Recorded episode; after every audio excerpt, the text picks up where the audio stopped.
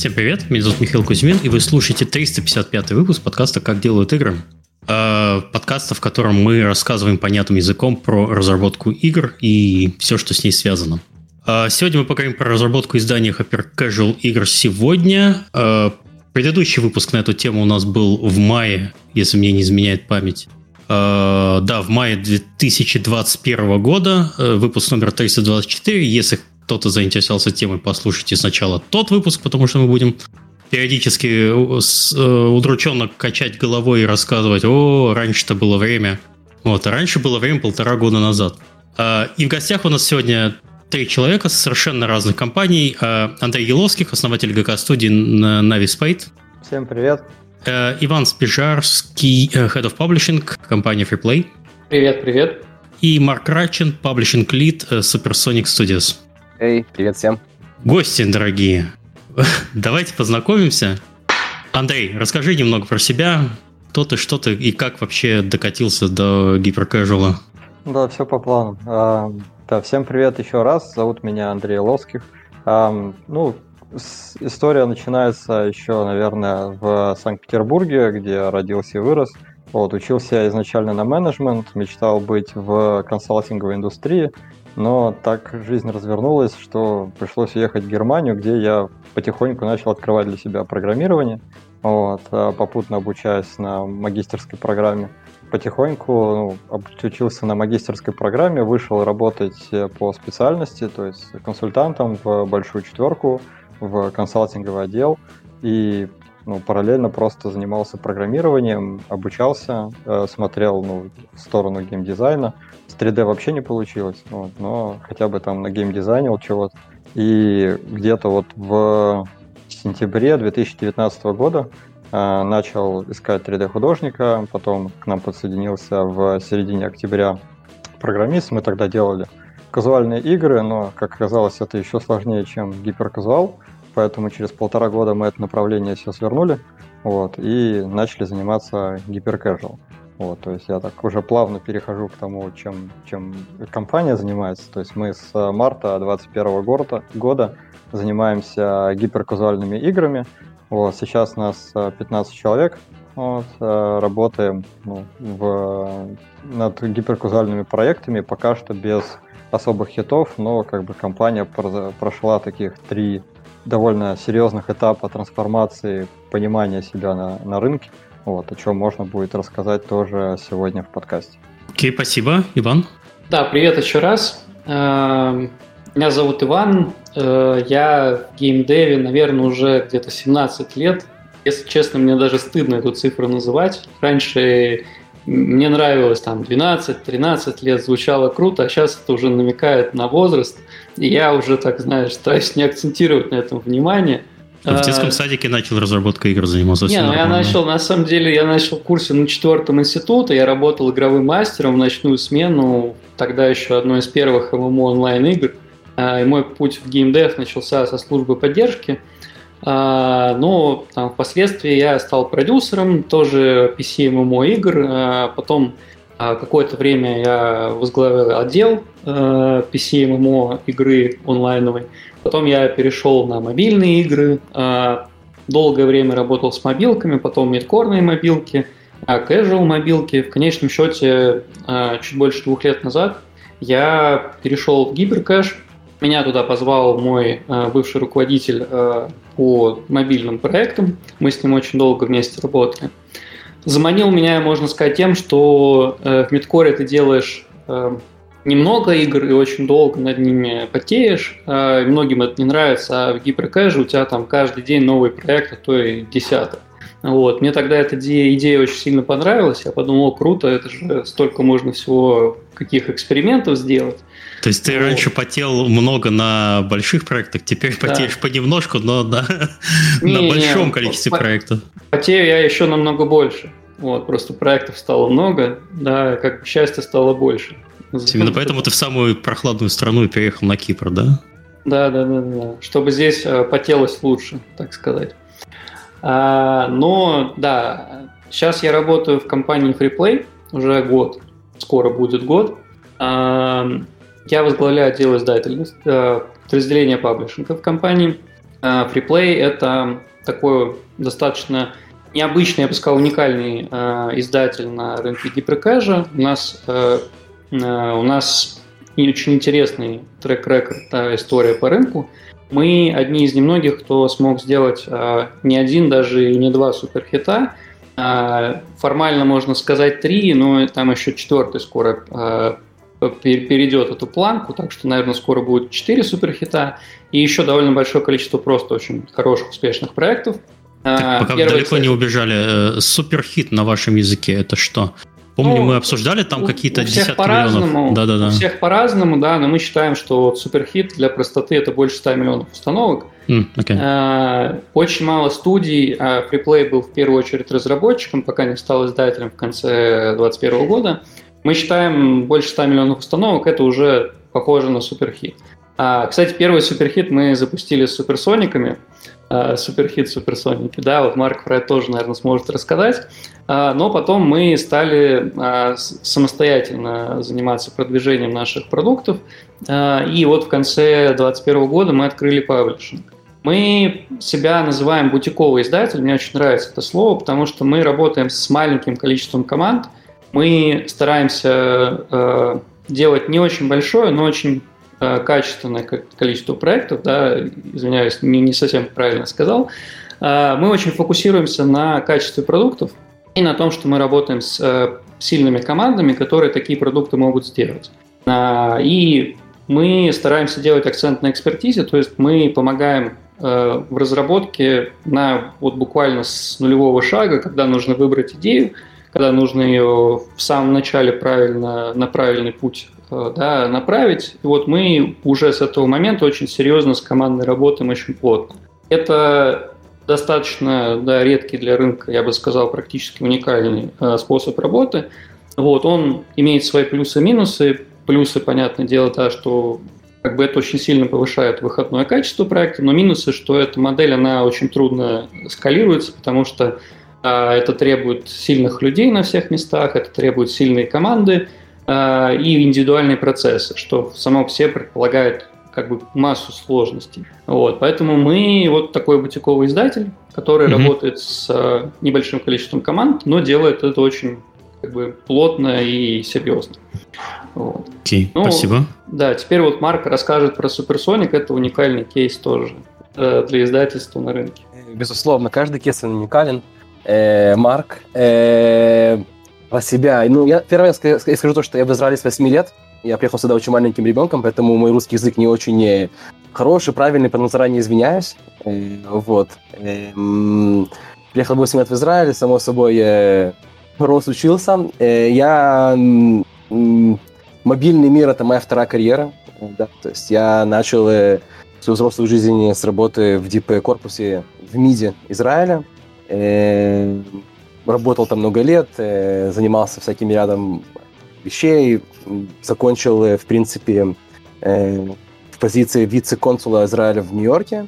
Вот. Ничего себе, дипломатов у нас еще, по в подкасте не было. Э, да, э, вроде не было. На самом деле, кейс тоже, как бы я разговаривал с коллегами, это не, не распространенный случай, но всегда была какая-то и тяга, и в первую очередь к, к маркетингу, все время была какая-то тяга к, игр, к играм. Э, дипломатия оказалась очень интересным и таким приятным занятием, но в какой-то момент у меня открылась э, возможность, получилось, открылось окно э, шагнуть в настоящую жизнь, и я решил заняться тем, чем я очень сильно хотел заняться, да, то есть тем же самым маркетингом. И так я попал в компании, то есть так я попал в, в мобильный мир, занимался монетизацией. Это было лет пять назад, пять с половиной. Вот, э, SDK Networks, как говорится, да, то есть монетизировал э, всякого разного рода э, приложения. И где-то два с половиной года назад я э, попал в Суперсоник, и, в принципе, тем самым я попал э, в мир гиперказуала. Я скажу, Пять наверное... Лет, пять лет назад. Два с половиной... Пять а, лет назад попал в мобильный мир, два с половиной а, года окей. назад, да, то есть где-то посередине этого... Примерно где-то посередине я понял, как работает экосистема, а, что мне больше нравится, что мне больше тянет. Э, я хотел, искал игры. Не знал, я не знал точно, что хочу гиперказуал. Суперсоник в то время тогда еще был довольно-таки молодым э, издателем. На самом деле, в начале пути я там э, один из первых работников. И как-то случилось, я попал в Supersonic, э, с, м, паблишер, который, в принципе, является дочерной компанией Iron Source. Эм, когда создавали Supersonic, это был э, 20 год, это был февраль, э, и в день, когда Supersonic объявил о своем, то есть декларировал свое, свою независимость и свое существование, через день они вышли, мы вышли на карантин, и, в принципе, вся компания строилась от А до Я, строилась на удаленке. Mm-hmm. Есть на самом деле одна такая легендарная фотография, где фотографируются то есть, э, фаундеры нашей компании, да, то есть в первый день. Вторая фотография — это вот все мы в зуме, фотографируем маленькие кубики. И в следующий раз, когда мы встретились и смогли, в принципе, пересечься, познакомиться друг с другом, это было где-то через, через полтора года. Вот, а и... команда у вас распределенная получается? То есть вы не все в Израиле, вы или у вас только у нас почти все в Израиле. У нас есть команда, которая находится в Беларуси, у нас есть команда, которая находится в Украине, в Польше, в Грузии. У нас есть компании, команда, которая находится в, в Армении, в Португалии, mm-hmm. Японии, в Индии. Нет, нет, мы... я имел в виду не те игры, которые вы издаете, а те... Нет, ну, именно это ваши, это, это ваши. Да, работники okay. Supersonic. У нас есть uh-huh. дивизия, которой мы, в принципе, пытаемся развивать э, рынки Китая, Индии, поэтому мы открываем там publishing teams, да, то есть команда именно своего uh-huh. паблишинга. Э, есть э, великолепные таланты в motion, да, в motion сфере, поэтому наша, допустим, motion команда по большей части это вот страны Беларуси, Украины и России. И, в принципе, да, в принципе, международная команда, которая снова строилась из, из, из, из Отсюда, да, с удаленки мы начинали, само собой, э, в Израиле набирать людей. Э, я не знаю, это, наверное, талант, это, наверное, удача, это, наверное, все вместе, но э, очень сильно вырос, да, то есть э, за два с половиной года существования мы говорим о около 70 изда- изданных игр. Э, Две-три из них примерно постоянно находятся в топ-10 самых скачиваемых игр в топ-чартах, 2.8 э, миллиардов скачиваний на сегодняшний день. Э, команды снова разбросаны по всему миру, да, и, и команды развиваются, растут, э, учатся.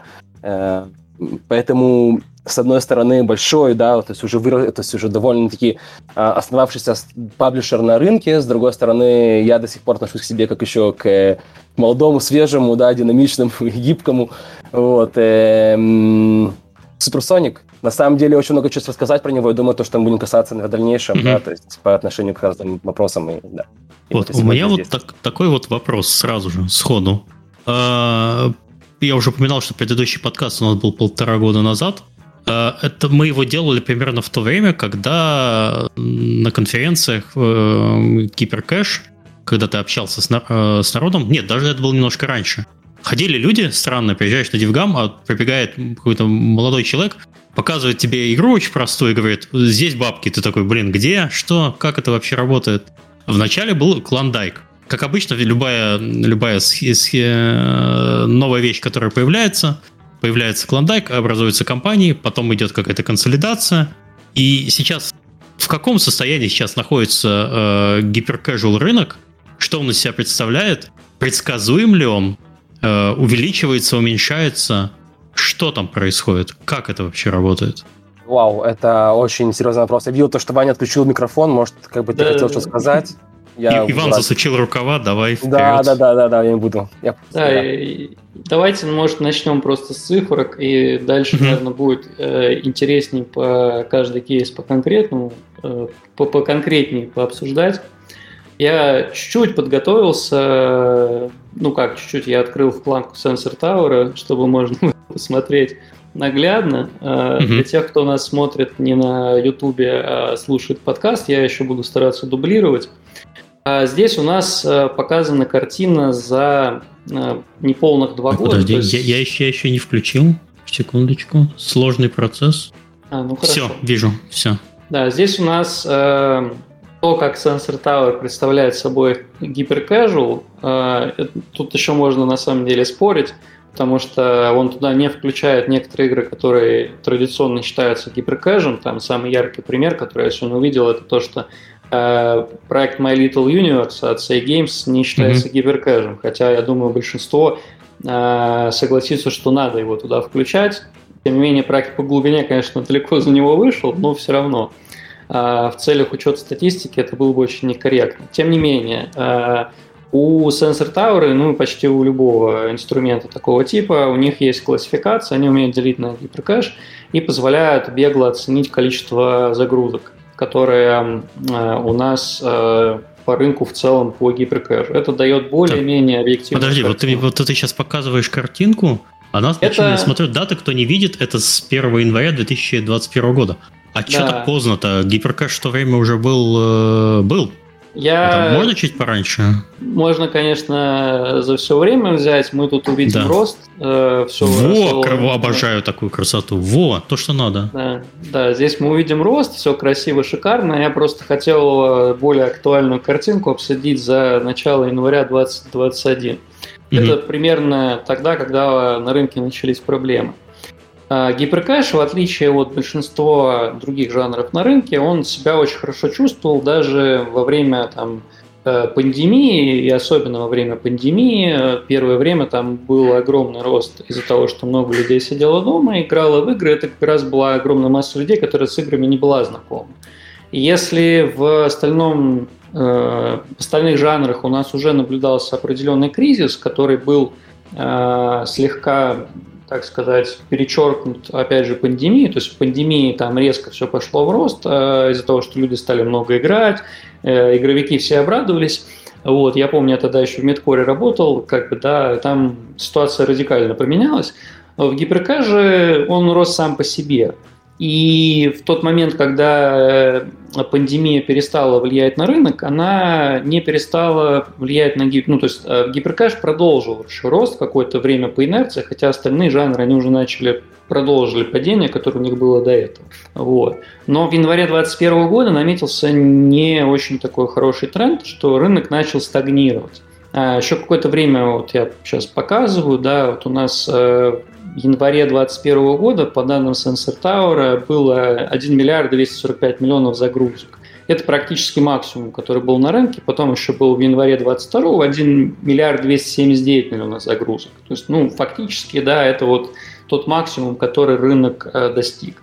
При этом, в отличие от остальных рын, рынков, да, мы меряем, э, стараемся мерить ревеню путем сопоставления загрузок, да, потому что померить э, адекватно ad revenue мы не можем. Ну, то есть мы можем сделать предположение, но в большинстве своем оно будет коррелировать с количеством установок. А, а доля инап монетизации в гиперкэже, она очень мала. Ну, сейчас эта тенденция меняется, об этом мы тоже поговорим. Тем не менее, вот надо отметить, что э, в 2021 году рынок перестал расти. И январь 2022 к январю 2021 там прирост минимальный. Там буквально на полпроцента, может быть, да. И вот с января 2022 года наблюдается падение, оно уже приобрело форму очевидного тренда, то есть, э, да, там в феврале вообще был откат на миллиард с 80 миллионов, да, а потом вот сейчас есть данные за август 22 они, возможно, не до конца полные, но здесь уже мы перевалили вниз за миллиард, мы ушли до 921 миллион по данным Sensor Tower в августе 2022 года. Вот, это очень грустный тренд, да, это уже говорит о том, что рынок однозначно падает.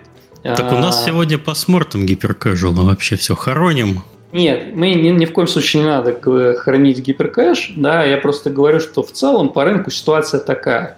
А, и это есть еще очень интересная корреляция. А, я не смогу сейчас показать слайд. А, я делал в начале года а, последний раз я делал обзор рынка, я в том числе считал количество прототипов, которые выходят на рынке. То есть для тех, кто не очень хорошо знаком с гиперкэшем, как устроен рынок, здесь э, делается очень много попыток, э, и там, ну, допустим, условно, да, цифра взята с потолка, на 100 попыток есть одна успешная. Вот. И э, количество вот этих попыток, прототип, э, да, прототипов, оно росло оно стабильно росло до апреля 2021 года, когда у нас, по-моему, было что-то типа 4,5 тысяч прототипов, выпущенных на рынке за вот апрель 2021 года. Это была максимальная цифра, которую я пока видел. Возможно, сейчас, конечно, поменялось. Э, и это было... Э, эта цифра отражала интерес э, команд к гиперкэжу.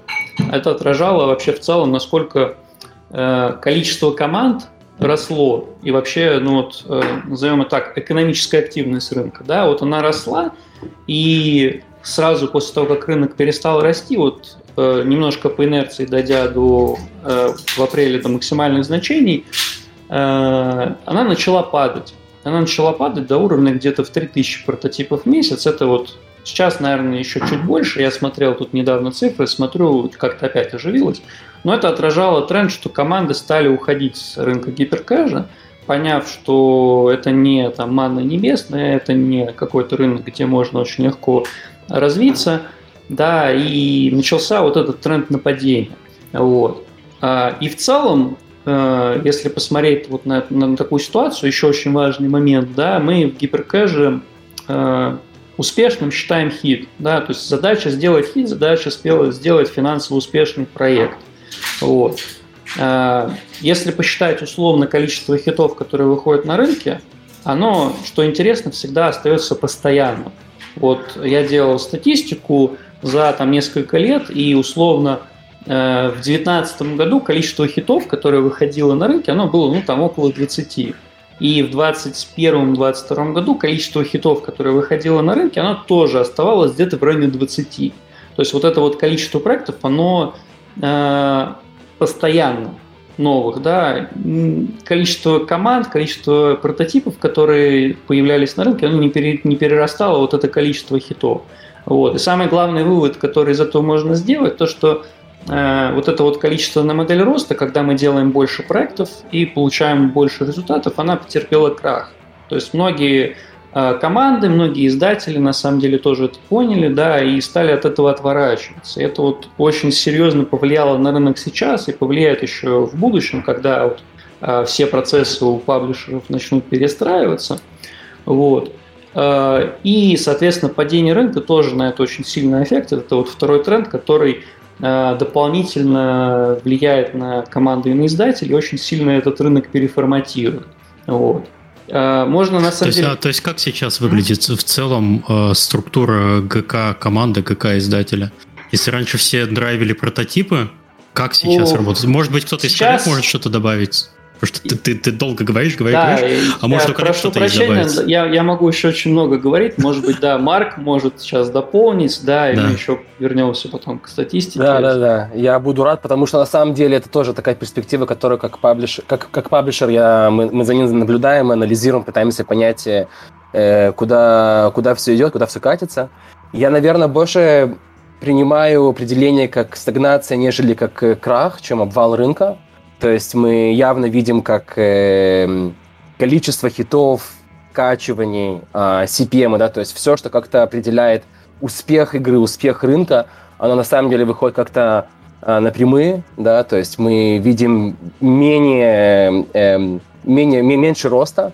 Я не побоюсь сказать, что это часть э, называется коррекшена, да, то есть рынок сам себя чинит. Э, то, что мы видели в 2021 году, в 2020 году это, это не скажу, что, чтобы тоже были аномалии, но это явно были не нестандартные времена. Э, рост, который мы видели, все видели, да, то есть включая э, и студии, и паблишеров, и сетки, э, вообще все агентства, как бы, то есть был на самом деле бум в рынке, на рынке, э, все кушали, питались плодами, всем было хорошо.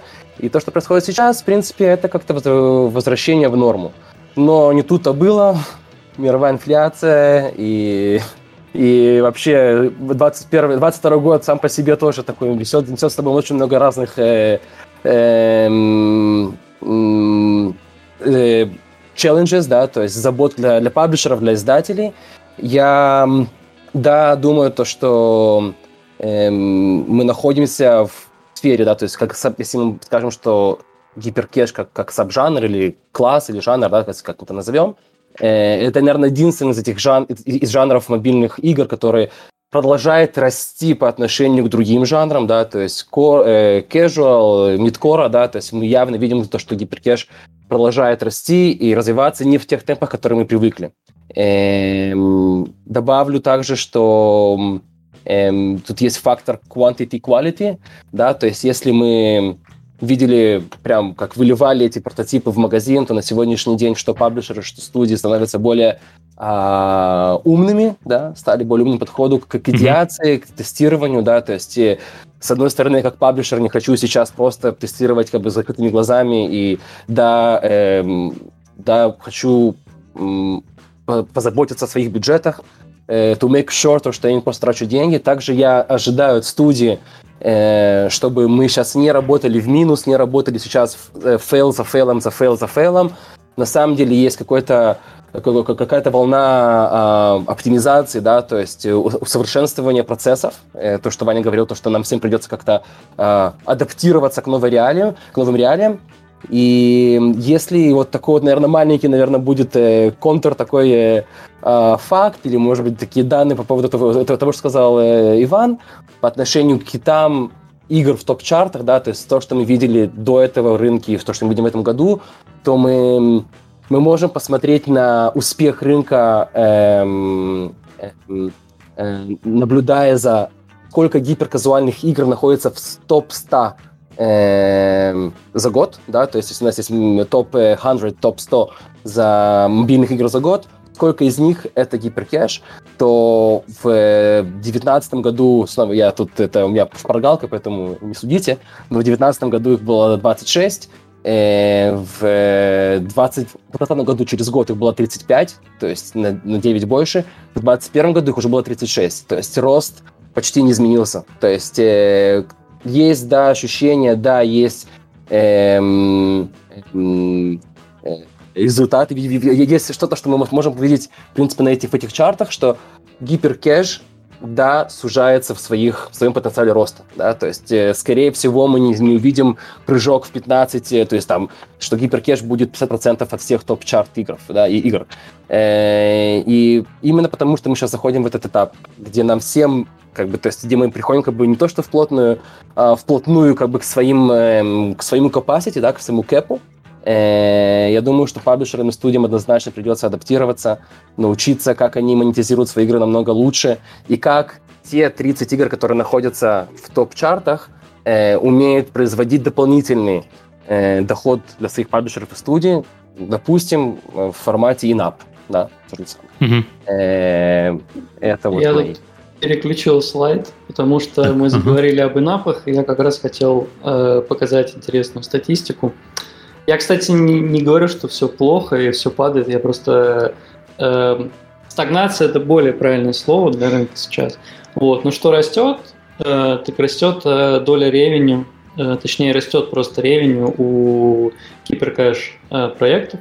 Э, этот тренд э, сам по себе э, шел вместе с гиперкэжем, да, но сейчас на фоне того, что если мы говорим, что относительно начала года количество установок падает, то вот если посмотреть на график ревеню, да, то вот у нас а, с января 2022 года пошел очень сильный рост. А, то есть у нас было вот здесь там, да, 12 миллионов, а, сейчас около 16 миллионов. Вот. И это очень интересный тренд, потому что традиционная доля инап-монетизации в гиперкэш-играх была хорошо, если 5%. Э, причем многие даже не заморачивались и не пытались сделать инап-монетизацию, кто-то делал там самую простую, отключение рекламы там за 3 доллара условно, то в 2022 году начали поиграться игры, которые э, долю своей инап-монетизации, э, оставаясь при этом условно гиперкэш играми, держали там на уровне 30, даже 50%. У меня вот, сразу я... немножко наводящий вопрос для аудитории. Э, в помощь аудитории. Как инапы применяются в гиперкэжуле? А, очень по-разному может применяться. То есть, смотри... Э, То есть за, счет, за счет чего рост происходит? Э, рост происходит за счет того, что тут есть несколько факторов, можем их разобрать. Во-первых, э, появился новый жанр Arcade Idle. Для гиперкэжа это новый жанр, который э, имеет определенную глубину. Это игры, у которых э, средний playtime, в отличие от стандартного там раньше для ГК условно 15 минут, да, считалось неплохим плейтаймом, да, то средний плейтайм у Arcade Idle 40 минут. А, и а, глубина, да, то есть люди в этот Arcade Idle могут играть очень долго. Можно взять вот хороший Arcade Idle, тут э, давайте, наверное, не знаю, посмотрим. My Mini Mart от Суперсоников, это отличный пример аркадного айдла. Если мы сейчас, сейчас я включу, да, у нас отдельно, не будем разбирать прям все поджанры, но вот у нас Arcade Idle, который эм, Sensor Tower по ошибке заносит в симуляции. Вот. Если посмотреть э, в симуляцию, то тут можно увидеть э, из вот ярких примеров Arcade Idle, да, вот у нас MyMiniMart, который Sensor Tower говорит, что он заработал 1,6 миллиона долларов э, за все время. Вот. И э, это на там, условно 48 миллионов установок, которые видит Sensor Tower. Это очень приличная цифра для э, киберкэжа. А, здесь еще можно посмотреть Stonegrass, э, это уже наш проект, который мы сделали, у него 33 миллиона установок и сейчас 750 тысяч долларов заработанных. Вот. Есть еще несколько примеров таких аркад-айдлов. Stone Miner, например, да, 1,3 миллиона установ...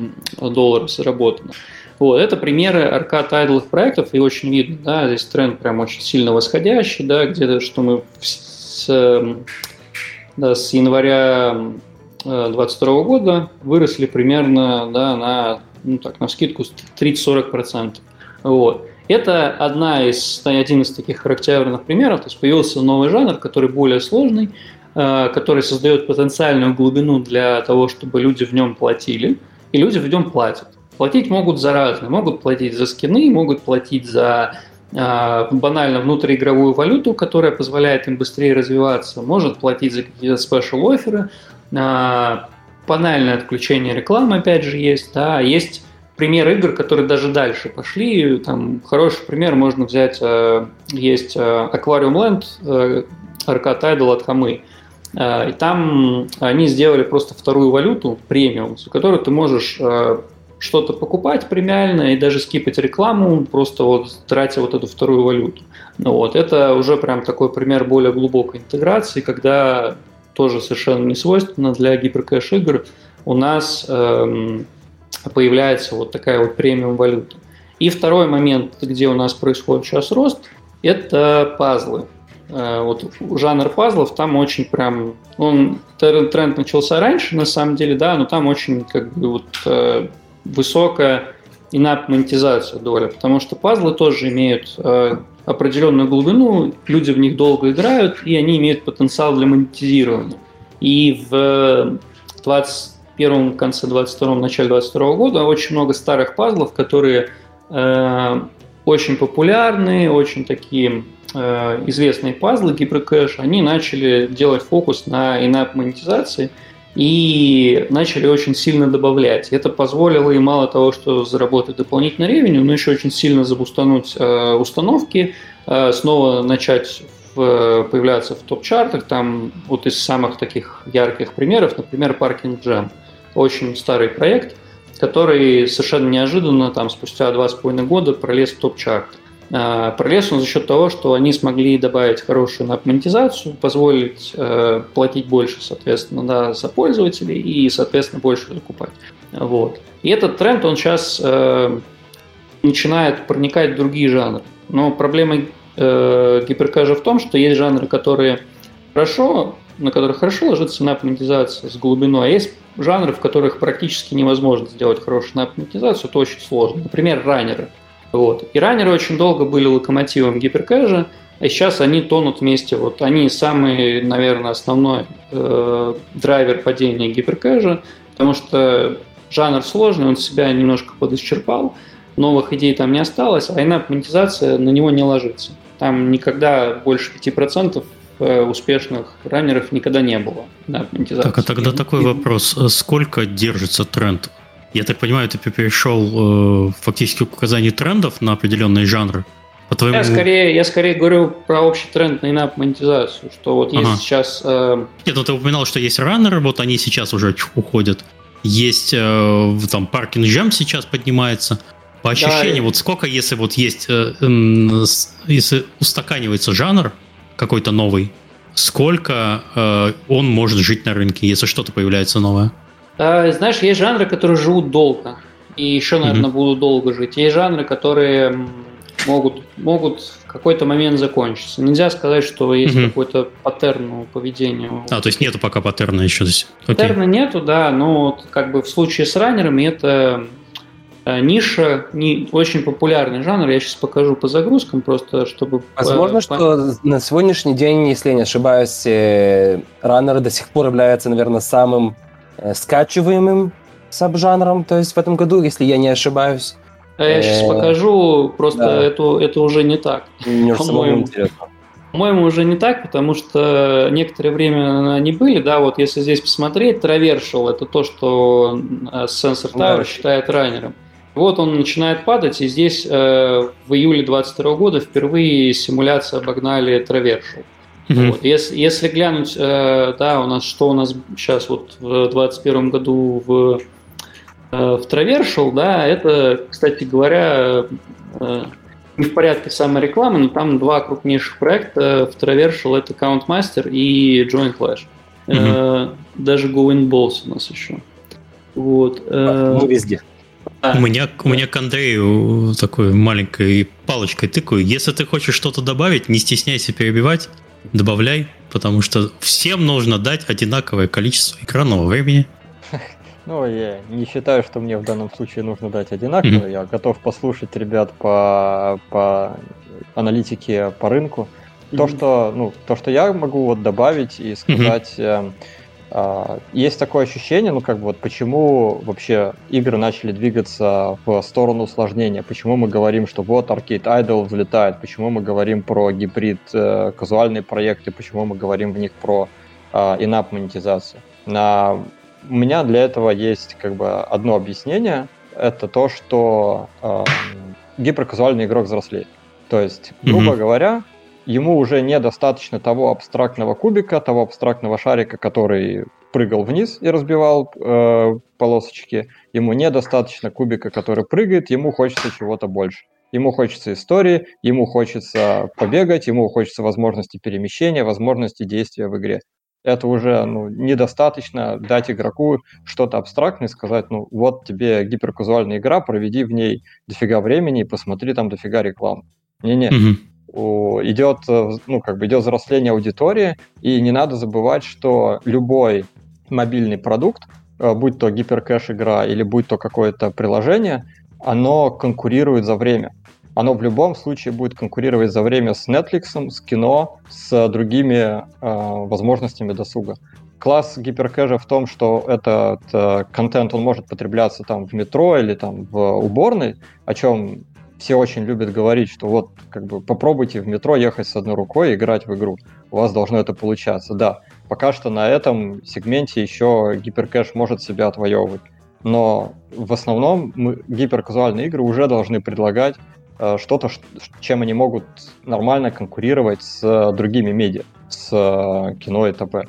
Вот поэтому шаг в сторону гибрид-казуала, да, как бы гибрид-казуал это вот между гиперказуальным проектом и казуальным проектом, да, это что-то между, как Иван говорил, что-то с инап монетизацией. Вот. Идет шаг в эту сторону, потому что разработчики могут, потратив больше времени, создать продукт, который, во-первых, будет больше времени заставлять игрока проводить себе, даст ему больше разнообразия и э, удовольствия, и за счет этого сможет предоставить, э, ну, сможет монетизировать его не только рекламу, потому что реклама, ну, она ну, довольно надоедливая монетизация, и нап он стабильнее.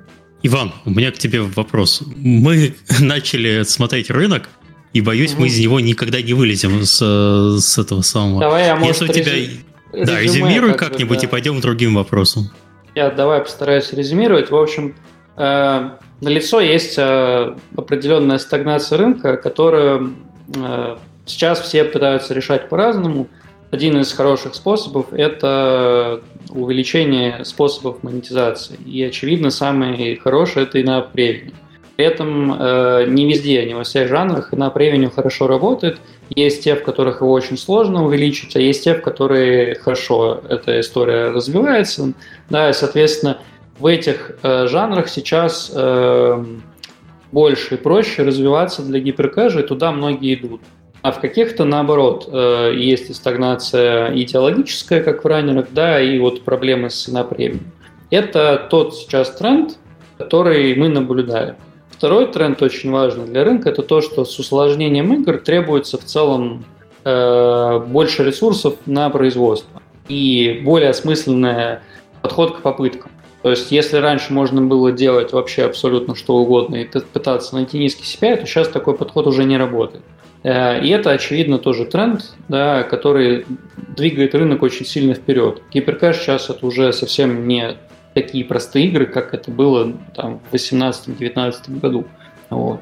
И это накладывает сильные требования на команду, на качество, да, и в целом на и на издателя особенно.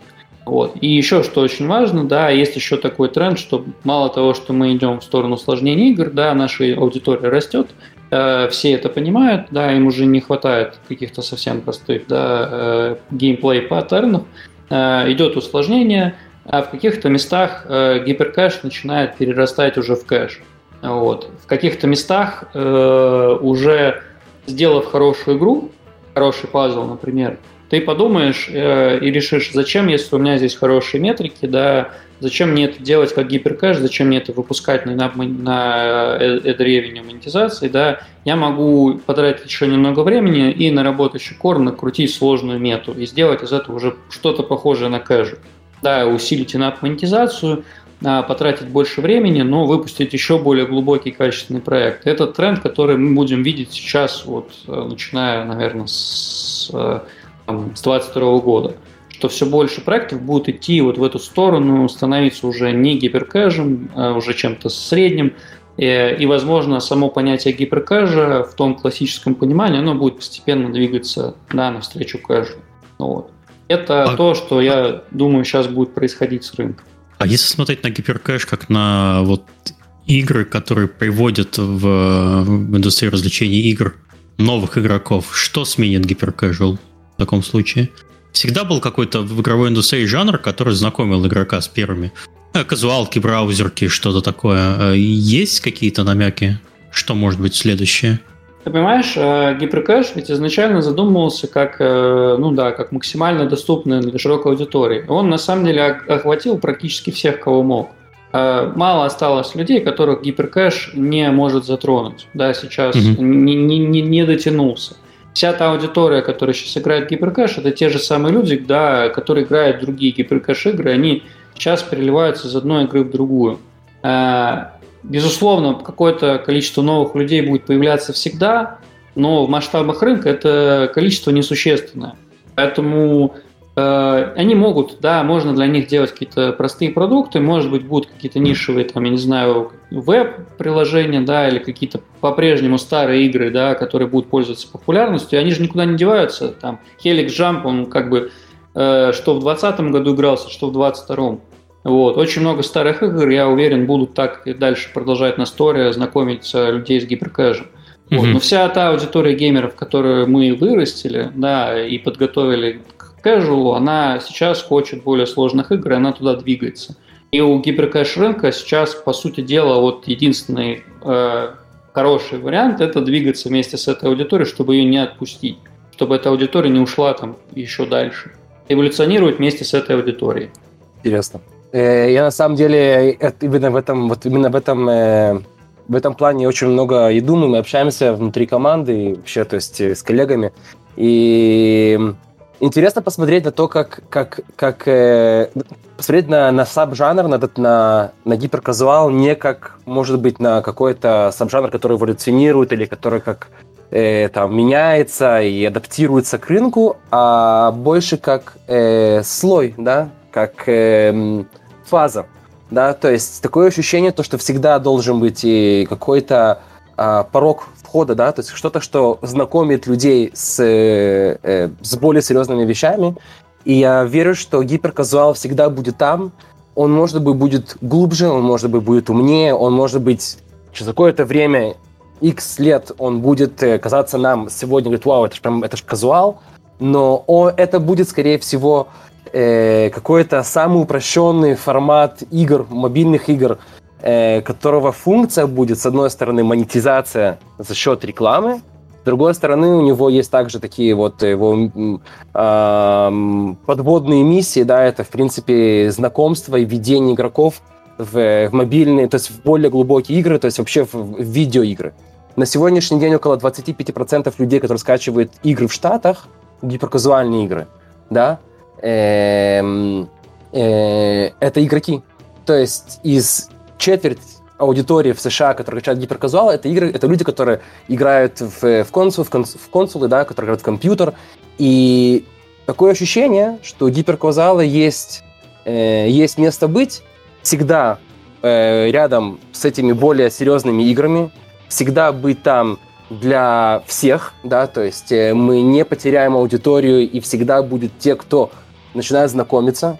У нас, может, будет другой подход, мы, может, по-другому будем их знакомить с этим рынком, да, то есть у нас, может быть, будет игры, будет, будет, будет глубже, мы будем больше ставить ударение на инап, но как а, complexity, да, то есть сложность самой игры, гиперказуал подразумевает под собой очень простые, очень легкие, наверное, самые легкие, самые простые в, в, в видеоиграх, да, мобильных видеоиграх. Эм, поэтому я считаю, что, с одной стороны, гибрид как форма монетизации менее как новый сабжанр, да, то есть э, мы говорим о гибриде больше как о, о, о методологии, как мы делаем деньги с игры. Гибрид это это формат, при котором мы делаем какую-то часть из рекламы, какую-то часть мы делаем из э, purchases, из анапов. Э, и это тоже баланс будет все время расти. Я уверен, то, что на сегодняшний день мы уже имеем, мы уже имеем хорошие примеры, да, то есть моб-контроль, вуду, совершенно простая, совершенно обычная гиперказуальная игра, с воротами, с мультиплеерами, пазл своего рода. Уже сейчас в нем полноценно встроены прям все функционалы э, самые классные, самые хорошие казуальные игры. И все, что мы будем сегодня, как бы, все, что мы будем делать в дальнейшем, это мы будем пытаться начинать с очень простого, с того же самого знакомого гиперказуала, который мы знаем сегодня, простых механик, простых элементов, очень доходчивых, э, в две секунды понял, э, что нужно сделать, и паблишеры, так же как и студии, начиная с этого MVP, начиная с этого начального проекта, будут развивать проекты, но уже думая о том, как они будут глубже, как они будут более серьезными в плане и самого геймплея, и самой монетизации, да. То есть э, захво- заворочивать таких, да, типа в плане инапа, как бы там продать э, бриллиантики, продать э, алмазики.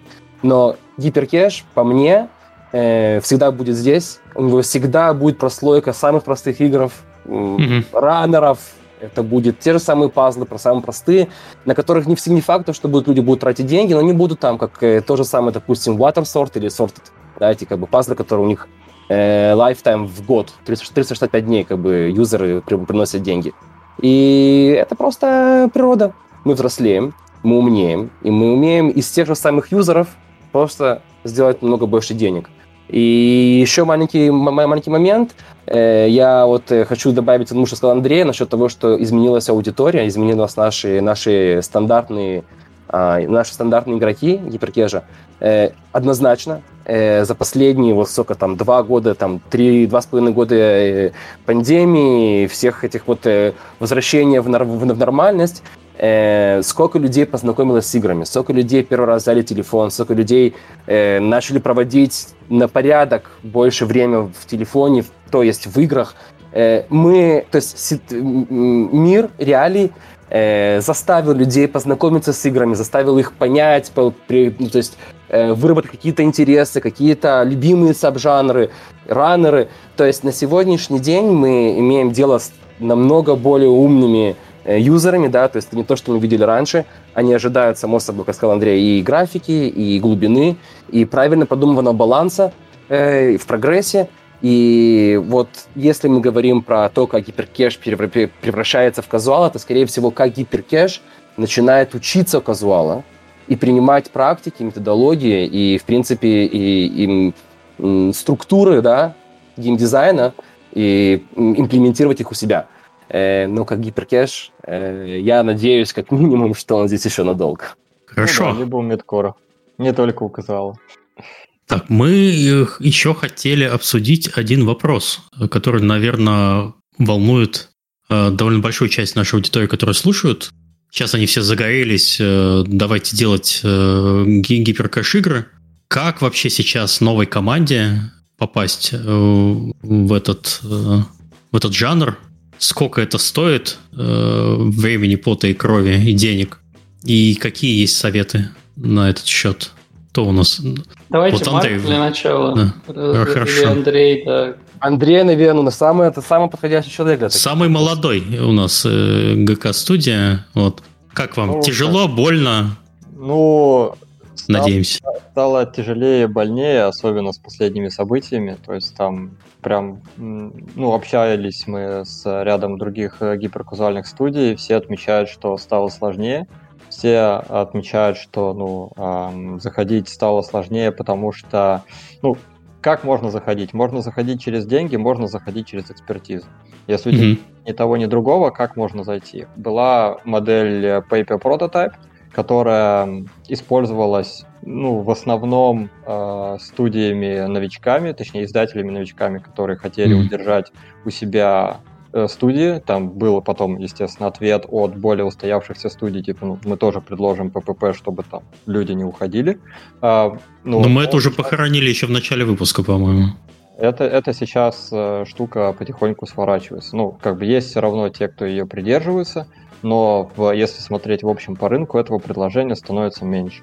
То есть можно сказать, что океан краснеет, становится сложнее выходить на гиперказуальный рынок. Уже недостаточно просто прийти и сказать, вот у меня есть там Вася, он один год назад открывал Unity, и у меня есть Петя, он там в 3D-пакете когда-то давно рылся, мы можем делать гиперказуальные игры. Сейчас это ну, со стороны издателя, в том числе, есть большое требование на качество – на собранность команды, на то, что вы можете взяться за дело, на то, что вы можете предложить улучшение, на то, что предложил вам издатель. Вот. А, ну, просто, просто стало сложнее работать. Если есть экспертиза или деньги, да, то там выходить легче. Когда ты выходишь с командой и говоришь, ну, у меня тут все уровня senior developer, ну, легче открывать э, диалог с каким-либо издательством. Более того, на такие моменты у некоторых издателей припасены отдельные идеи и концепты, которые они готовы попробовать с более опытной командой, которая явно сможет этот проект затащить. Вот это мы уже говорим, например, про там, сторону, если мы э, более сложных игр двигаемся. Вот. Если есть деньги, ну, тут сам Бог велел, мы берем команду, вот, если раньше мы говорили про один разработчик, один 3D-художник, то сейчас можно про это говорить, но желательно, чтобы они были уровня медла или выше, чтобы они могли прям уверенно собрать проекты. Если мы говорим про какой-то проект а-ля Arcade Idol, то там 2-2, то есть два программиста, два 3D-художника — это минимум для того, чтобы мы могли уверенно собирать такой проект и потом его масштабировать, подключая еще людей. И mm-hmm. более того, требования к, к составу команды тоже постепенно меняются. То есть, если раньше там мы говорили о том, что ну, будет у нас э, один программист, он будет все делать. Э, или там один геймдизайнер, он у нас будет все делать. Ну нет, сейчас э, то, тот же гиперкэш, он, ну, он растет, он как-то улучшается по качеству, и требования к отдельным членам команды возрастают. То есть э, мы уже активно говорим о том, что ну, давайте у нас будет там не просто GD-генералисты, а у нас будут отдельно геймдизайнеры и отдельно level-дизайнеры, потому что ну, это отдельная специальность, которая идет со своими особенностями и хардскиллами.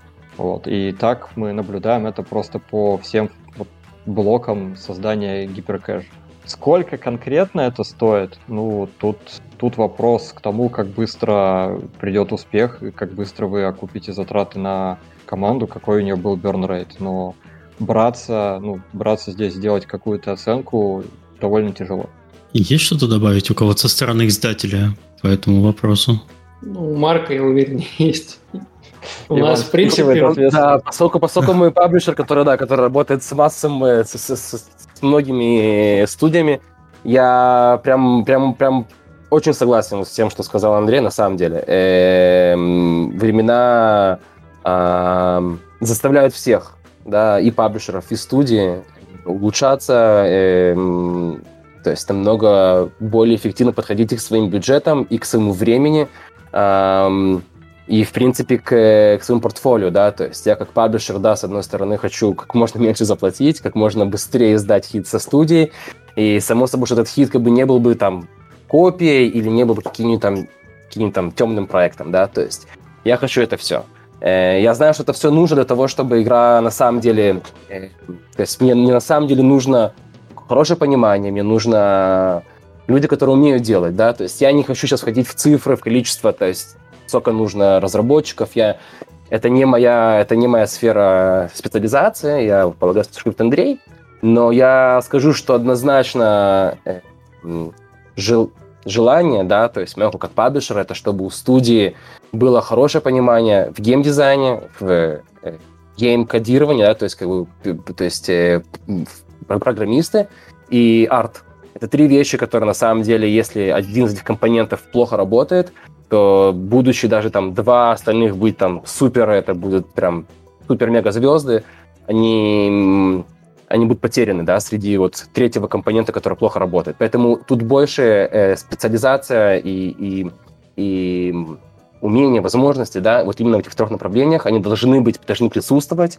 Э, в первую очередь для, для для успеха студии, да, то есть это я говорю как мне, так, как э, студия на того, что придите ко мне работать только имея эти все компоненты, я говорю как бы, что, что студия, которая хочет на самом деле э, успешно издать проект, должна быть готова к тому, то, что нужны профессионалы в разных э, сферах. Три mm-hmm. главные сферы: геймдизайн, э, геймдевелопмент и арт.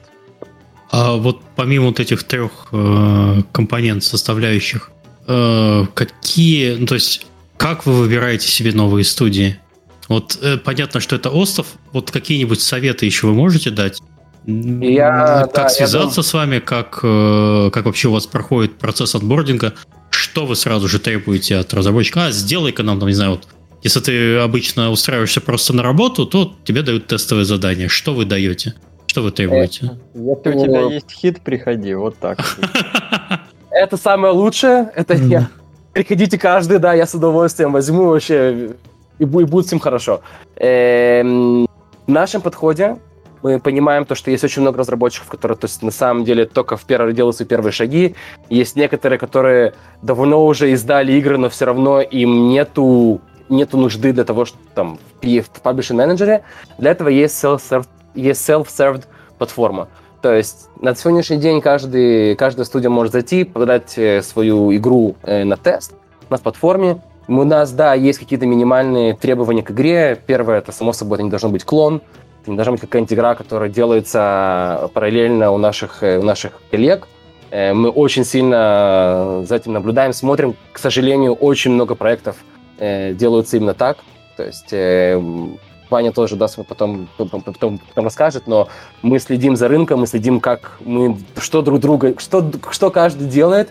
Я примерно знаю, какие студии работают у кого, и я считаю то, что э, сейчас э, заранее начать, э, начинать э, competition, да, то есть на, на уровне прототипа там со своими друзьями из Вуду, из ролика, или с кем бы то ни было, это просто будет ненормально. Потом гонка, потом э, вещи, суды, это никому не нужно, поэтому оригинальность, да, то есть первое, хотим, чтобы студия была э, с хорошими играми, второе, это execution, да, то есть если бы ты сказал то, что вот есть три компонента, геймдизайн, э, game development и арт, бывает такое то, что классная игра, вроде как она все, все как должно работать правильно в плане геймдизайна и level дизайна, но по арт такой, такой плохой, такая, такая плохая палитра, то, что я даже не понимаю, где у меня, где у меня игрок.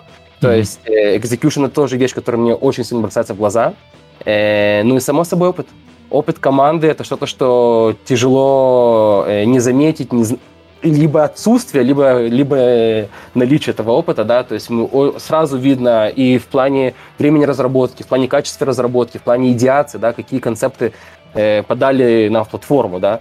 Эм, у нас есть э, команда, которая занимается именно вот этим отделом, да, то есть студии, которые пришли сами по себе, э, прогоняют тесты, э, сотни, да, в месяц, э, сотни-сотни, и поэтому нужно на самом деле фильтровать э, и вручную, да, то есть это нелегко.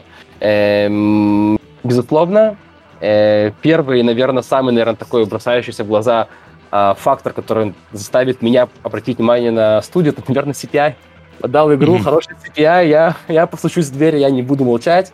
То есть, эм, грубо говоря, э, у меня был вопрос, может быть, я немножко неправильно сформулировал.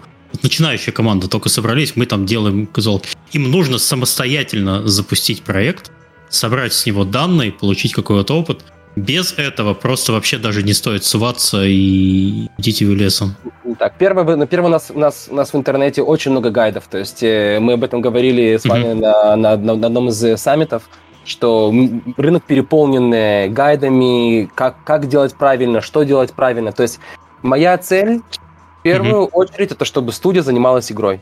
Я хочу, чтобы студия как можно меньше занималась другими посторонними вещами, поэтому я как паблишер, наверное, Ваня и все остальные наши коллеги заинтересованы дать как можно больше материала, знаний студиям, разработчикам, чтобы те пришли с более готовым продуктом. Mm-hmm. Okay? Э, когда я э, прошу продукт, прошу MVP на тест, первое, что я, единственное, что я хочу посмотреть, это, это его маркетабильность, это его CPI. Поэтому требования к самой разработке очень минимальные. Я не хочу видеть там сейчас игру там, в 20-30 минут контента, э, там high polish. То, что мне важно, это, в принципе, креативы, да, то есть создание креативов там требует э, там 3-4 уровня, допустим, да, э, разные, да, построения. Я дам, то есть я попрошу студию, чтобы да, они дали фокус о том, каким образом они смогут реализовать, то есть в наилучшей форме, как можно реализовать креатив и что для него нужно. И вот для него нужно еще построить уровень, вот для этого, да, нужно строить уровень. Моя цель, чтобы первое, понять, стоит ли или не стоит вообще работать над игрой. То, что я говорил раньше, что гиперкеш останется гиперкешем, где мы начинаем с самого простого, самого минимального, оно до сих пор присутствует. Моя цель как можно меньше работать, как можно больше времени проверить гипотезу, работает ли механика, да, заходит ли эта идея. Когда оно заходит снова, это я тестирую за наш, само собой, это каждый паблишер тестирует для своей студии, э, наш бюджет, наша, то есть наши configuration в Фейсбуке, да, то есть мы э, смотрим на результаты по отношению к нашим другим играм, да, то есть я не ожидаю, что студия придет ко мне с, с результатами, то есть я всегда захочу проверить это на своей платформе, посмотреть на данные ингейма через свои, э, через свои платформы, через свои продукты, через свои тулы, и, в принципе, что требуется от студии, так это только разработка игры в самой минимальной форме. Оттуда, mm-hmm. если выстрелила, да, и получила хороший CPI, э, мы помогаем, и это, наверное, тоже, наверное, все-таки будет стандарт, если уже не сейчас, что паблишер помогает во всем, что может, да, то есть наша цель это помочь во всем, что, ну, и снова как бы не перегибать, мы не будем делать игру за, за студию, но креативы те же самые, я не говорю уже о монетизации, да, то есть э, моя цель как бы это как можно больше работы снять со студии, чтобы та занималась разработкой самой игры. Окей, угу. okay, понятно. А, есть что-то добавить от других участников по поводу студий? Ну, я могу сказать, что у нас немного отличаются процессы от Суперсоника. Мы, как бутиковый издатель, э, у нас нет self-сервис платформы, мы принципиально как не ставим такую задачу, потому что мы не ставим целью возможность новых команд к нам попасть. Да, мы, в принципе, не работаем с новыми командами, разве что если это какой-нибудь очень крутой э, крутая casual студия, которая условно хочет сделать, попробовать себя гиперкэже, обладает ресурсами, знаниями, да, им просто не хватает э, понимания специфики рынка гиперкэжа. Э, но в целом мы работаем с уже устоявшимися сильными студиями, мы с, как бы сами к ним приходим, э, или там в большинстве случаев, да, Э, или они к нам приходят. И, э, То есть, если целом... вам, к вам случится Иван, значит, вы состоятельная студия. Такой ну, маркер вообще. Если да, если мы. Жизнь пришли, удалась. Если да. мы пришли, то мы признаем, что эта студия сильная. Определяем мы это по портфолио, э, по качеству проектов, по многим вещам на самом деле. Даже далеко не всегда выпущенный проект является хорошим маркером. Бывают, опять же, студии, у которых может быть визуальное качество там не самое лучшее, но ты играешь в игру, и там появляется определенный филинг хороший, который с первого взгляда ты не поймешь. Вот. Но в целом, э, обладая там, хорошей экспертизой и поработав с большим количеством проектов, отличить сильную студию от слабой в большинстве случаев можно. Да, бывают исключения, но в большинстве случаев можно. И Эм, в целом, да, э, наш подход, конечно, сильно отличается. То есть мы выстраиваем индивидуальные процессы, мы очень много плотно работаем с командой, но общий принцип такой же. Вот, общий принцип такой же, что наша задача это максимально разгрузить, э, максимально разгрузить э, разработчика, да, постараться ему помочь на всех этапах, где мы ему можем это сделать, вот. Э, вопрос лишь только в том, да, насколько там плотно и какими методами мы работаем, и с каким количеством команд. Угу. Вот. Ну, в целом у меня все. А давайте поговорим про специализацию студии издателей. Э, не бывает же такого, чтобы все делали все. Кто может про это? Ну, могу начать, угу. наверное. А, да, действительно, ну, очень трудно собрать, ну, как сказать, э, это три, вот э, Марк говорил про разработку, про арт и про геймдизайн. Грубо говоря, это три переменных, и они более-менее независимы. То есть у вас может быть плохой код, но отличный арт. Или наоборот. Или у вас может быть хороший код и хороший геймдизайн, но плохой арт.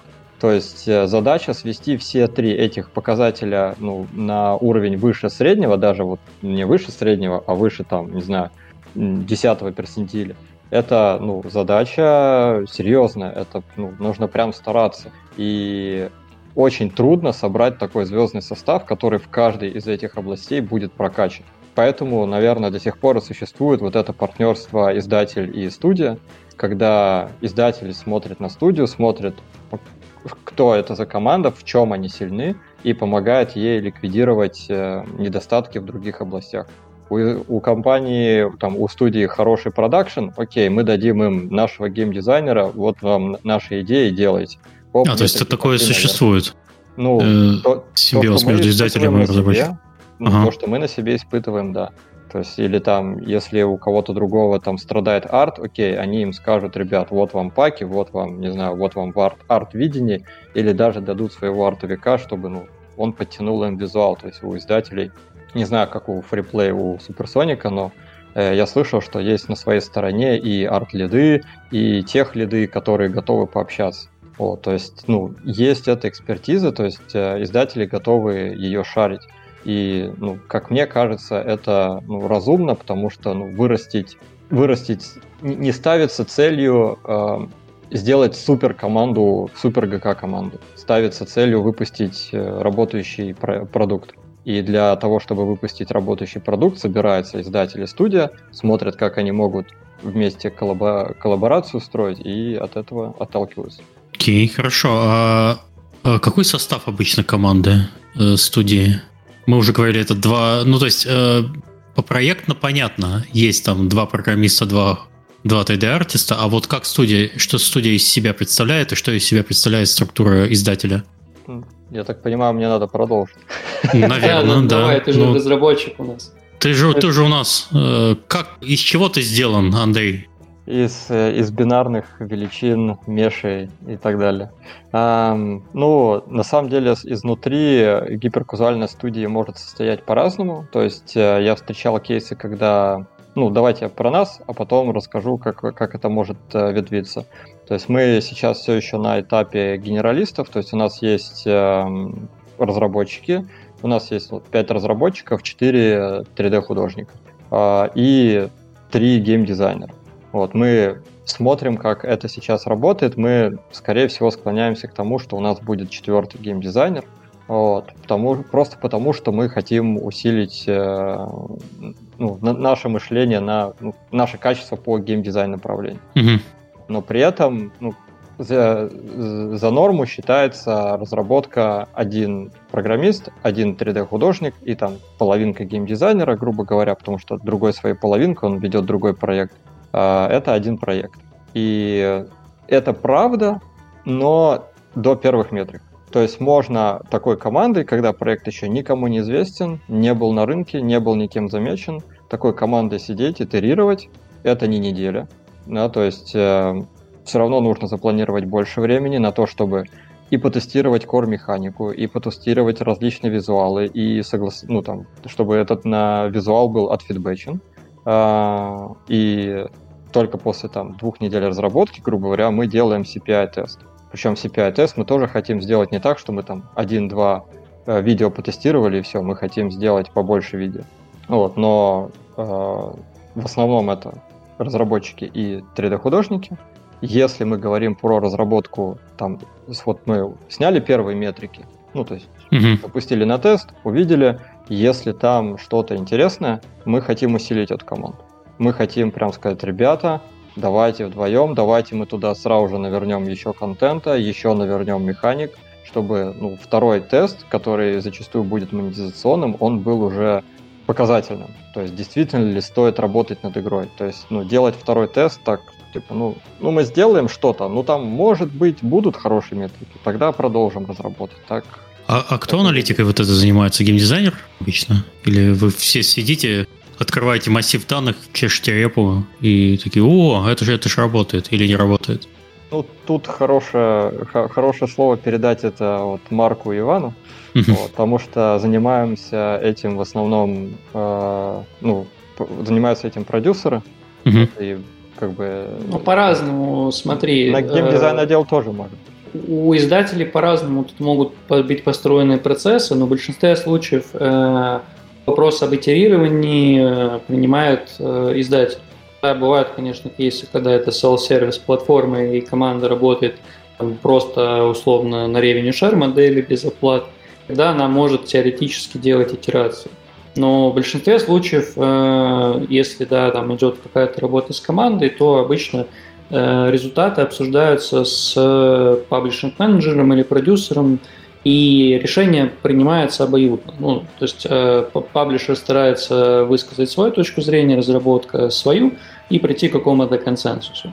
Э, при этом дальше начинается большое количество разных частных случаев. У кого-то, может быть, просто есть какие-то конкретные KPI, вот там, не знаю, 40, там 35 центов, не больше. Да? Если, если у вас там выше 60, мы даже итерировать не будем. Вот. А у кого-то там наоборот, знаешь, э, очень там много да, там, экспертизы, понимания, что вот какие-то проекты могут иметь доллар CPI, какие-то, знаешь, там, там скорее проблема в ретеншене, мы тут еще можем подитерировать, да, там здесь мы понимаем, как сбить CPI, здесь мы понимаем, как вытянуть ретеншн, да, и, в общем-то, в каких-то случаях могут э, вообще даже, знаешь, проверять на тесте что-то одно конкретное, да, вот э, у нас как раз-таки очень такой многофакторный подход. Э, мы можем проверить банально, да, там, воронку или там, не знаю, playtime или даже retention, чтобы убедиться, что вот в этом месте конкретного прототипа проблемы нет. Да, вот мы оцениваем, когда концепт, мы обычно заранее проговариваем, где мы видим больше рисков, где мы видим меньше. Да, если мы видим риски по CPI, то мы скорее будем делать э, прототип с э, целью проверить CPI, мы туда заложим все фичи, которые мы считаем для этого CPI будут полезны. И потом сделаем креативы, которые помогут нам этот CPI всесторонне протестить. Если mm-hmm. мы считаем, что проблема будет скорее в retention е, мы будем там делать контентный билд, но принимать решения мы будем все равно на основании большого количества факторов. Вот. Бывают даже отдельные кейсы, когда мы знаем, что вот у этого жанра CPI высокий, ретеншн там более-менее, но вот LTV может быть очень большим. Тогда мы будем аж там проверять до монетизации. Вот. Поэтому здесь очень по-разному можно действовать. А, ключевое, самое главное во всем этом, что нельзя принимать решения на основании чего-то там одного или очень строго подходить к метрикам. Этот подход был раньше, но он сейчас практически себя исчерпал. Поэтому для оценки прототипа нужно подходить всесторонне и оценивать его не, не просто даже по двум метрикам, а в разрезе жанра, в разрезе там, потенциала, трендов, э, метрик э, и там разных дополнительных метрик. Вот чем дольше ты говоришь, тем больше у меня складывается впечатление, что в целом э, ГК-студия, которая занимается разработкой, у нее очень сильная зависимость от издателя. Это так или нет? То есть я смотрю, все решения в основном принимает издатель. Э, а, а что остается тогда студии? кого Делать игры. Принимает решение. Нет, смотри, э, очень плохая практика, когда издатель диктует все разработчику. Да, я вот, собственно, поэтому осторожно пытаюсь этот вопрос как-то сформулировать. Это приводит mm. к тому, что э, ну, очень, в принципе, плохо работает схема, когда э, что-то придумал себе да, паблишер, потом говорит, смотрите, я придумал клевую идею, давайте вот вы это сделаете. А потом разработчик садится, у него другой взгляд, они могут вообще по-другому этот концепт воспринять и сделать совершенно другое. Очень важно, чтобы разработчик и издатель были на одной волне, а особенно очень и еще более важно, да, чтобы разработчик был на одной волне с концептом. Поэтому э, лучше, чтобы идея шла от команды, и лучше, чтобы за развитие этой идеи отвечала команда.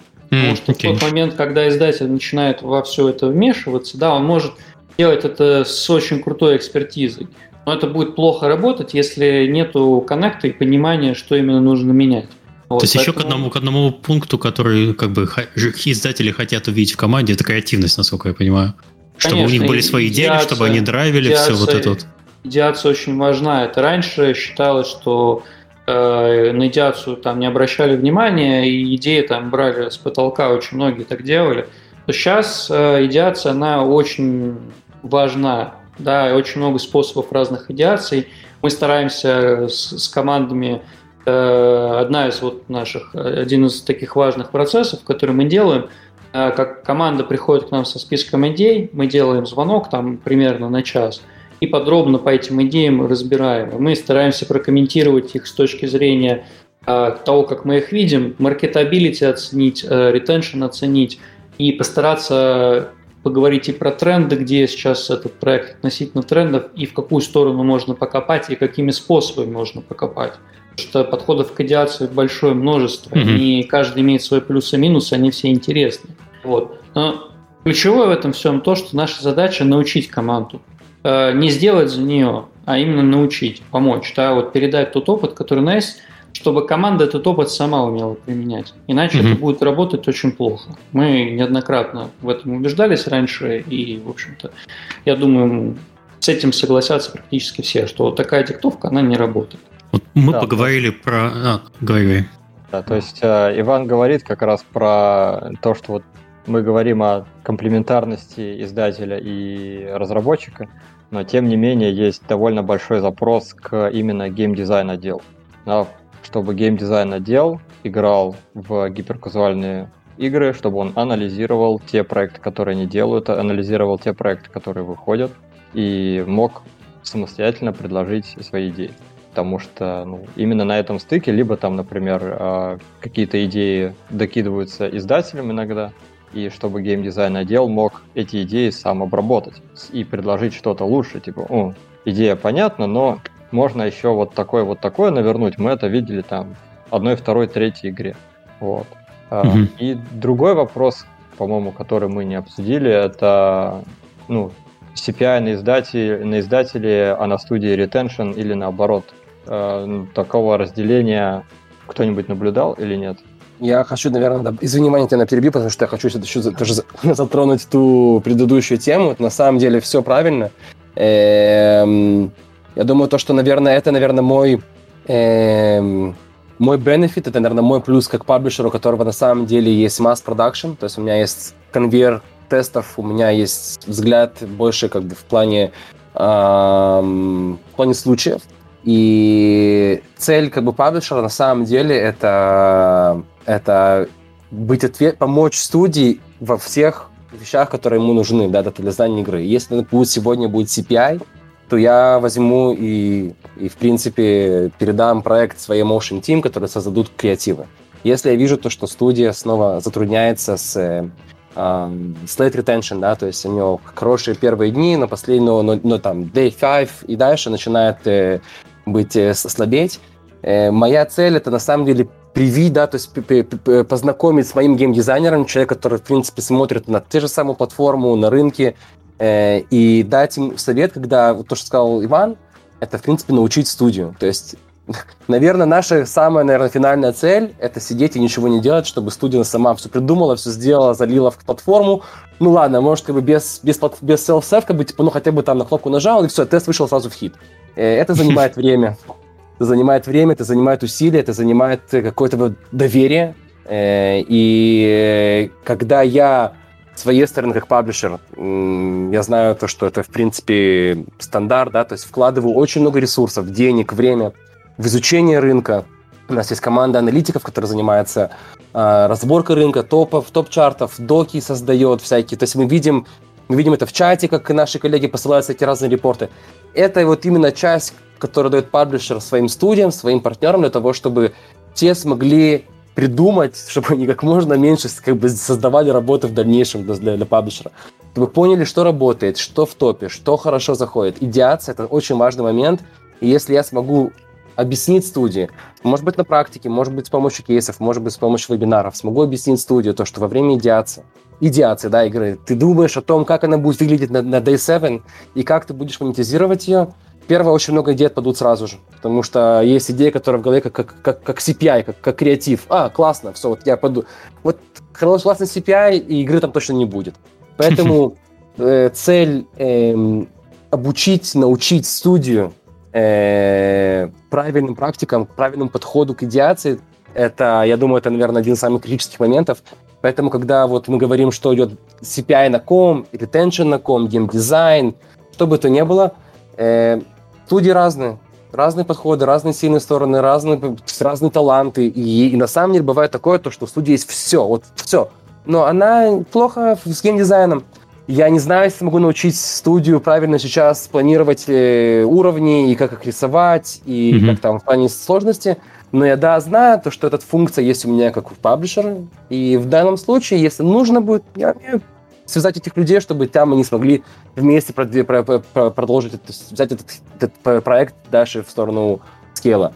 Э, поэтому да, это, это, это закономерность, это, это, это взаимная работа, это, это постоянная открытость, это постоянное общение. То есть я как паблишер ожидаю от студии понимать, в чем она сильная, в чем она слабая.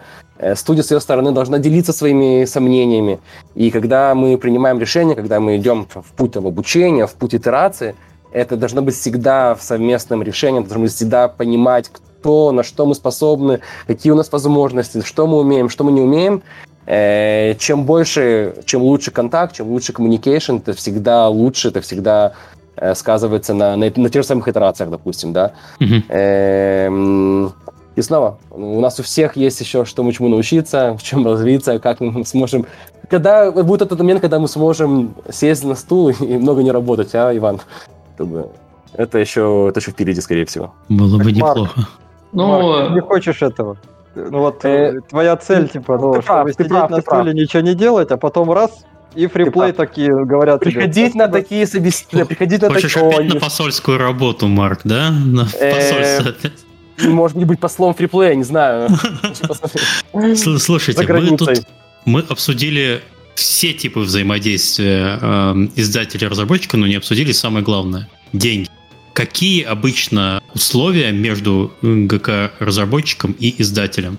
На что обратить внимание студии, которые предлагают... Если это, конечно, не секрет, я не требую вас э, раскрывать всех данных, насколько вы подписываетесь, но на что стоит обратить внимание, когда ты приходишь, э, ну, как э, разработчик приходишь к издателю, подпишите мой проект, тебе дают контракт, а в нем написано полная белиберда, и чего не стоит делать, что не стоит подписывать, на что стоит обратить внимание.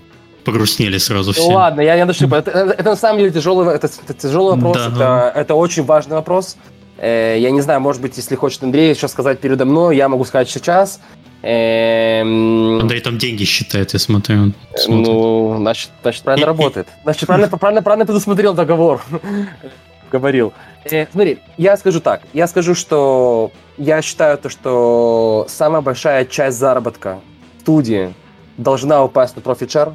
То есть, э, как паблишер, как студия, мы должны вместе хотеть и желать, чтобы максимум денег, или, то есть, или большую часть денег, которые мы заработаем, мы заработаем ее, в принципе, с share. Э, mm-hmm. Это честное партнерство, когда мы вместе идем работать, когда мы э, партнеры. И наша цель это, profit share. Само собой, бывают разные нужды, нуждают, бывают разные, разные потребности у студии. Мы говорили о PPP, о burn rate, есть разные всякие модели, модели за достижения, за KPI. Я думаю, то, что есть немало красивых, больших цифр, которые кидают паблишеры. Я не скрою, мы тоже, мы даем большие призы, мы даем большие там всякие платы, минимум гарантии. Но если мы говорим сейчас объективно, и мы говорим э, про геймдев в общем, Э, я как паблишер могу дать совет э, не идти слишком много на компромисс, э, на, то есть не, не соблазняться финансовыми эм, финансовой поддержкой до какого-то определенного момента. Что я имею в виду? За каждый доллар, который я, который я плачу студии, перед началом разработки игры, PPP, okay? mm-hmm. это доллар, который я плачу в свой риск. Я не знаю ничего по эту игру, я не знаю, как она будет. И если есть кто-то, кто знает, я его хочу взять на работу. И я ему дам все, что он захочет. Мы не знаем. Поэтому чем больше риска я беру в плане платы за прототипы, за работу студии, за существование студы, студии, тем больше день, тем, тем больше профессора я ставлю себе. Окей? Okay? Риск. Mm-hmm. Okay. Э, чем больше риска, тем больше я хочу реворд свою, свою, свою, то есть для себя. Mm-hmm. И совет мой будет такой, не соблазняться большим цифрам, не соблазняться PPP. Это очень классно, мы все туда стремимся, я тоже хотел бы получать PPP, но в итоге паблишер, чем больше он даст тебе в начале, тем больше он оставит себе в конце. А ты хочешь то, что будет в конце. Это, наверное, будет э, первый совет. И второй совет э, IP. Э, бывает такое, то, что студии идут, начинают тестировать игры, выходят в launch, advanced testing. К нам приходили некоторые такие студии, которые протестировали игру один раз паблишером, оказалось, что там, нажав на клик, ты подтверждаешь согласие по таким-то тын ты тын ты тын и, в принципе, игра автоматом становится, э, становится, то есть становится, то есть становится принадлежать паблишеру. И ты как, ты как студия потестировал, не понравилось, не знаю, что-то тебе не зашло. Говоришь, хорошо, я пошел дальше, я, я, я пойду с игрой к другому паблишеру. Ты приходишь, а паблишер ничего не, не может сделать, потому что игра под локом. Mm-hmm. Это совершенно непопулярная практика сейчас. Я думаю, то, что все самые большие, все самые серьезные э, паблишеры на сегодняшний день э, не закрывают, не локают игры, э, но именно передача своего API а, прав на игру это что-то, что должно оставаться в студии. Тоже стоит на это заметить, ну, заметить это в контракте, говорить, если оно есть. И я не считаю, то, что стоит делиться этим. Вот. Это, наверное, mm-hmm. два таких э, моих совета. Иван, у тебя есть что-то добавить? А, не, конечно, я могу сказать. А, всякие там вопросы про локи, IP, я вообще даже забыл про такие практики рынка. У нас... Вот ты, ты не поверишь, вот не поверишь, Иван, мне буквально вот полтора месяца назад пришел человек с хорошим CPI, с хорошим ингеймом, и я, к сожалению, сказал ему пока, потому что мы просто ничего не можем сделать. Вот я тоже очень сильно удивился. Ну, наверное, где-то на задворках рынка еще есть люди, которые считают, что эта практика кому-то поможет, вот, но, конечно, это смотрится диковато. А у нас, ну, да, я уже говорил это много раз, у нас немножко другие подходы. Для нас, в первую очередь, э, интерес представляет сильная команда. Эм, основные доминирующие формы, по которым формы договоров, по которым мы работаем, это revenue share модель или burn rate модель. А, revenue share, соответственно, честное партнерство, да, где мы делим как бы равно, равно вкладываемся и равно делим. А burn rate – это модель, в которой мы покрываем косты студии, то есть мы берем на себя риск того, что эта студия может от нас уйти, да, потому что мы не стараемся какими-то еще эксклюзивами студию держать, мы студию удерживаем сервисом. Либо, да, риск того, что она там, может не сделать э, сразу или быстро проект, соответственно, там косты будут довольно большие, поэтому этот риск предполагает, э, что мы его берем на себя, соответственно, revenue share модель э, условия немного меняются, ну, на самом деле немного, потому что мы, опять же, мы работаем с сильными командами, да, и мы в большинстве случаев уверены и в себе, и в команде, и в своем успехе. Вот. И вообще, если честно, вот все команды, которые, с которыми мы сейчас работаем на burn наверное, за исключением одной самой последней, да, они уже все или выпустили хит, или сделали финансово успешный проект, который сейчас эти косты покрывает. Вот. Но, как бы повторюсь, да, у нас модель, она немножко отличается, и, соответственно, наверное, наши условия тоже в целом относительно рынка немножко выглядят по-другому. Вот. Хотя Revenue Share, как самая честная модель, она же самая продуктивная. Да, если у команды есть собственный ресурс, она, в общем-то, так или иначе у большинства издателей встречается. А, есть, конечно, примеры, опять же, да, вот из диких практик рынка, что тебе платят не revenue share, а тебе говорят, ты там сделай 20 миллионов э, установок, мы тебе там заплатим X, если твоя игра сделает там 50 Y, да, ну, в большинстве случаев какие-то такие схемы, они на самом деле призваны скрыть скорее, что, да, что за громкими цифрами это по большей части маркетинг, который на самом деле скрывает, что истинный доход, он может быть даже намного меньше, чем вот такие цифры. Да, поэтому самая честная, самая прозрачная практика – это revenue share, когда оба одинаково заинтересованы в том, чтобы достичь успеха. Угу. Ну, теперь okay. спустимся с небес на землю. Понятно, что, создателя к, да, к наземным разработчикам. Что практики, конечно, да, они, ну, не у всех команд есть ресурсы, мы это тоже понимаем. Вот, поэтому модель PPP долгое время существовала и процветала, потому что таких команд было много и становилось все больше.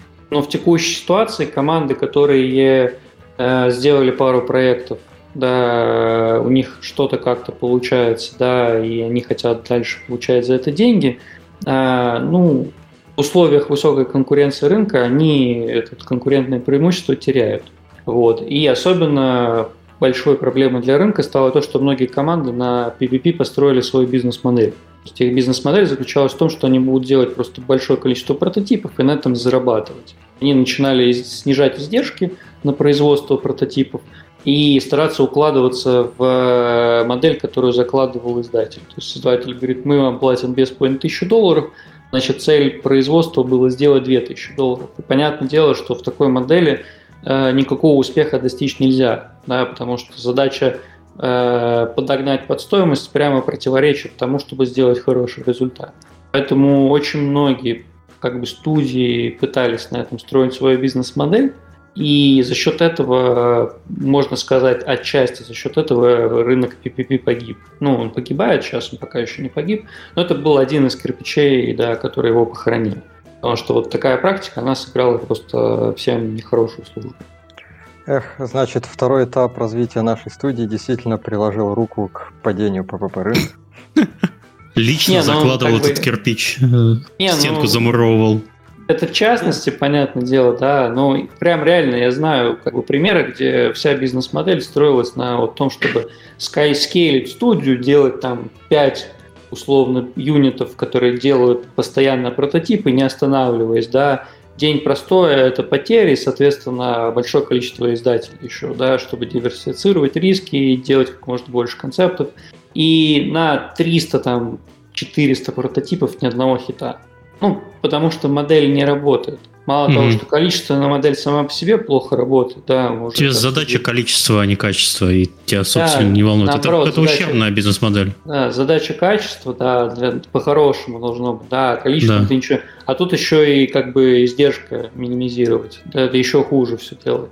Поэтому модель не работает. И поэтому я, она похоронила рынок. Я даже, я даже сказал бы такую, э, надумал, когда вот мы говорили, э, что если PPP э, превращается для студии в burn rate, э, проблема. Вот так вот.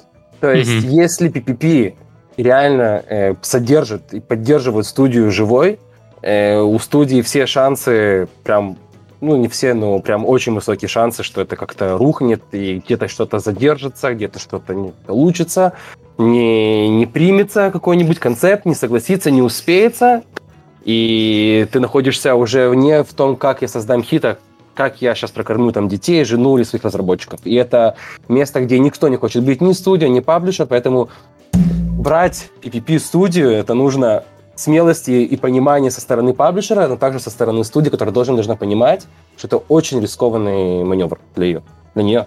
Вот. А теперь я вам расскажу а теперь перспективу, я. перспективу студии, которая полтора последних года живет по модели ППП. Вот. Изначально, действительно, когда мы начинали, это март 21 модель ППП, грубо говоря, была в самом разгаре. Я, конечно, только-только тогда пришел в рынок э, гиперкэжа, может, она и раньше была в разгаре, и тогда уже падала, там, поправьте меня.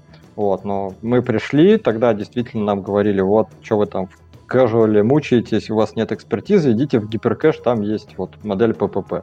Действительно, то, в то время модель ППП позволяла э, собрать команду и ну, ребят, которые до этого в гиперказуале ничего не делали.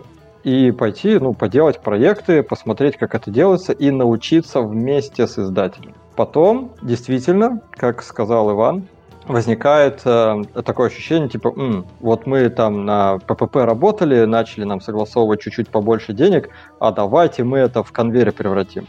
Это мои мысли января этого года, вот, когда мы действительно подумали, что хм, если мы можем делать три проекта в параллели, почему мы не можем делать 10 проектов в параллели? Вот, мы начали э, расширять этот продакшн, и к июню этого года э, я был вынужден признать, что эта модель не сработает по двум простым причинам. Первое – это все-таки это игровой бизнес. Мы хотим делать игры, а не какие-то прототипы, и на это нужно заложить действительно время, на это нужно заложить поправку на риск, поправку на ошибку, на ошибку геймдизайнера, на ошибку программиста, что вам придется попробовать другой вариант решения тех проблем, которые вы хотите. Более того, вы всегда хотите попробовать несколько вариантов. Вот я не знаю, как там Иван, вот э, если Иван с его командой отлично на этапе идеации отшибают идеи, которые не сработают, у нас это пока что идет на практике. То есть мы говорим, хм, концепт понятен, идея понятна, а что если? И давайте мы предложим несколько вариантов, которые мы сделаем за текущий продакшн, за текущую оплату за прототип, и убедимся, что действительно тот, э, тот концепт, который предлагался, он правильный. Это позволяет нам уже уменьшить риски. Мы закладываем это на этапе предпродакшена. Это уменьшает время на попытку. То есть мы, мы за то же время, грубо говоря, уже готовим 2-3 вариации одной, одного и того же концепта это увеличивает наши шансы на что-то хорошее. Так у нас появлялись э, хорошие дополнения к концептам от издателей. А, и ну, таким образом вы тестируете игры. То есть модель развить ППП в что-то там. У нас студия только на ППП, она обречена, безусловно, на провал. То, что помогает ППП, э, действительно, оно помогает растить талант и ну, находить ребят, которые иначе бы в эту индустрию никак не попали. И с помощью ну, как бы ребят, которые уже выросли, которые уже научились, вы просто с каждым разом все лучше и лучше ваши попытки становятся. То есть эта модель ППП, она должна применяться правильно. То есть я готов уже на данном этапе сказать, вот мы полтора года на этой модели живем, и сейчас мы осознаем, то, что эта модель, по идее, она должна покрывать затраты в ноль. Она не должна давать вам прибыль. Она должна полностью использоваться для того, чтобы вы исчерпали, э, вот концепт есть, и вы закладываете, а, ну мы его сделаем, там, не знаю, вот платят за концепт, не знаю, 3000, допустим. Э, вы говорите, хм, мы этот концепт сделаем за 2. А что мы сделаем с другой тысячу? А давайте мы попробуем Второй вариант визуала. Давайте мы попробуем развить эту механику в другое направление. Давайте мы попробуем еще что-то накрутить, там, уже какие-нибудь метамеханики попробуем. Либо мы как-то ну, используем эти деньги для того, чтобы мы инвестировали в нашу в наш там метапроект или еще что-то. То есть это, это, это речь об инвестициях. Это не речь о том, что мы получили прибыль, распределили ее между акционерами и до свидания модель PPP и потом модель rate, там можно еще эксклюзив коснуться, это модель, которая позволяет студии забыть о том, что у нее есть печаль, вот мне завтра платить за ЖКХ, а у меня денег нет. Потому что мне издатель сказал, ребята, давайте работать 50 на 50 ревшара, вот там, вот где-то там нас ждет хреново туча миллионов долларов. Но пока мы туда дойдем, мы останемся без трусов и без кожи потому что нам денег не хватит себя прокормить. И модель ППП, она решала эту проблему. То, что там пошел абьюз, я признаю, это ну, было, было действительно казалось, что можно абьюзить эту систему. Нет, невозможно. Мы в творческой индустрии работаем, это невозможно. Эти деньги должны идти на то, чтобы создать продукт. Продукт должен кормить студию. Да, издатель заберет себе большую часть ревеню. 60, 70, 80 процентов но то, что он дал изначально ППП, позволило, а, студии накопить экспертизу, и, б, в итоге выпустить продукт. Да, вы с этого получите немного денег, но вы выпустите второй продукт. Выпустите третий. Нет, смотри, насколько я внимательно слушал выпуск, проблема в том, что ППП сейчас не может работать, потому что рынок вырос, и сейчас уже э, нельзя делать просто простые маленькие проекты, и рынку не нужны э, начинающие студии. Ну, давайте будем откровенны. Сейчас, mm-hmm. как гиперкэжуал, э, находится сейчас не в таком состоянии.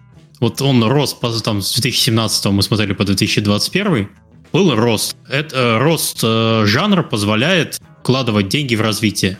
Когда последние полтора года идет, э, судя по графикам, которые мы смотрели в начале выпуска, стагнация, ты не можешь вкладываться просто в воспитание новых студий. Ты должен делать только с теми, кто уже что-то умеет.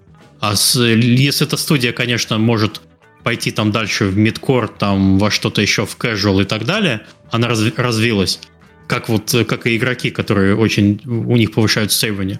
Но в текущей ситуации, насколько я понимаю, нельзя просто сидеть и э, говорить, ой, а давайте мы воспитаем еще 500 разработчиков. Кому это надо? Я прав или я прав? Ну, если грубо, конечно, да, но а бывают всегда исключения. То есть, э, если новый разработчик, например, с собственными инвестициями, я думаю, что с ним найдутся желающие поработать. Да, просто на ППП точно никто новую команду, ну и раньше не брали практически никогда, но сейчас mm-hmm. тем более, да, э, если дают ППП, то это очень сильно должна быть команда. Э, но вообще, если так обрисовать ситуацию, то да, новых команд, э, новым командам пробиться на рынок гиперкэжа очень тяжело. В том числе, да, из-за высокой конкуренции, возросшей сейчас, из-за усложнившихся финансовых да, условий. Ну, давайте опять же будем откровенны. Сейчас инвестирование в принципе усложнилось. Вот, да. не только в гиперкэше. Да, то есть рисков э, сейчас очень много. И опять же, на фоне остального происходящего в мире, я бы сказал, что гиперкэш еще не так плохо выглядит. Вот, поэтому, mm-hmm. наверное, для новых команд при большом желании, ну, можно, да, можно прибиться к кому-то, да, с кем-то, с какой-то другой студией закооперироваться, попробовать там на некоторое время да, на ревень share поработать, опыт. При желании можно э, пройти, да, пробиться. Но это должно быть желание. Это не история, что два с половиной студента, которые освоили Unity на курсе, собрались э, сделать игру про скачущий кубик и получить за это 3000 долларов. Вот. Такое канал, может быть, там в 2021 году в начале, да, когда был бум – вот, но сейчас такое не канает уже. Ну и проекты такие никому не нужны. Ну и понятно, что студии тоже конкурируют очень сильно. Окей. Хорошо. Uh, у нас есть еще... Мы так немножко мифы затронули. У нас миф звучал таким образом, что ППП это зло, оно только купит студии. Только FShare приводит студии к успеху. Истина где-то посередине, я так понимаю. Где-то посередине, да. Угу. Могу сказать то, что как с места, где я вижу на самом деле очень много студий, которые... Кстати, может быть, да, так для clarification, да, для, для, для точности могу хочу сказать, что есть два актива, да, то есть есть актив self-serve, это как платформа, куда приходят, скорее всего, новые разработчики, э, те, кто делает свои первые шаги, и для них все автоматизировано, и оно такая экосистема, где все машины и автоматом как бы идет, и тест – когда есть еще само, то есть еще есть э, команда именно самого паблишинга, где паблишинг менеджер, у которого у каждого паблишинг менеджера есть свои студии, свое портфолио, и он, в принципе, ведет как бы, то есть и партнерство, и продукты, которые они тестируют и развивают, и издают. И могу сказать то, что из, из очень многих кейсов, которые я видел, есть, есть два студента с Франции, которые выучили курс Unity, и там пятая игра, которую они сделали, там, получила там 25 центов себя. Есть такие, с, с очень классным ингеймом. Э, это Unicorn. То есть я хочу сказать, с одной стороны, я не хочу сейчас, чтобы прям разбивать все мечты. Я не знаю, кто слушает, кто в каком статусе или там уровне развития в гиперкеже, да. Э, есть случаи, да, я видел случаи, когда люди приходили из, из э, мидкорных студий и через, через 6 э, тестов издавали игру есть, оно случается, оно бывает, но шанс настолько, как, то есть настолько, э, настолько низкий, что явно, явно, явно, явно нужно либо какой-нибудь фактор удачи, либо, я не знаю, э, какой-то прямо, чтобы понравились э, паблишеру в плане, не знаю, своего портфолио, но это снова, это очень-очень узкий такой проход, куда мало кто, кому, кому, кому получится пройти. Так что, да. Окей, хорошо. Дальше двигаемся. Есть еще второй миф. Издатель заберет ваш перформующий проект и сделает его своими силами, чтобы не платить F-Sharp. Это, это как вообще? Такое... Прям очень странно. Ну, то есть, ладно, это, это пугалки, я так понимаю, собрали все пугалки с рынка для, для Ну, просто любой, понимаешь, э, очень просто объясняется. Рынок гиперкэжа, он довольно маленький, и комьюнити внутри него довольно тесное особенно если мы говорим про СНГ комьюнити.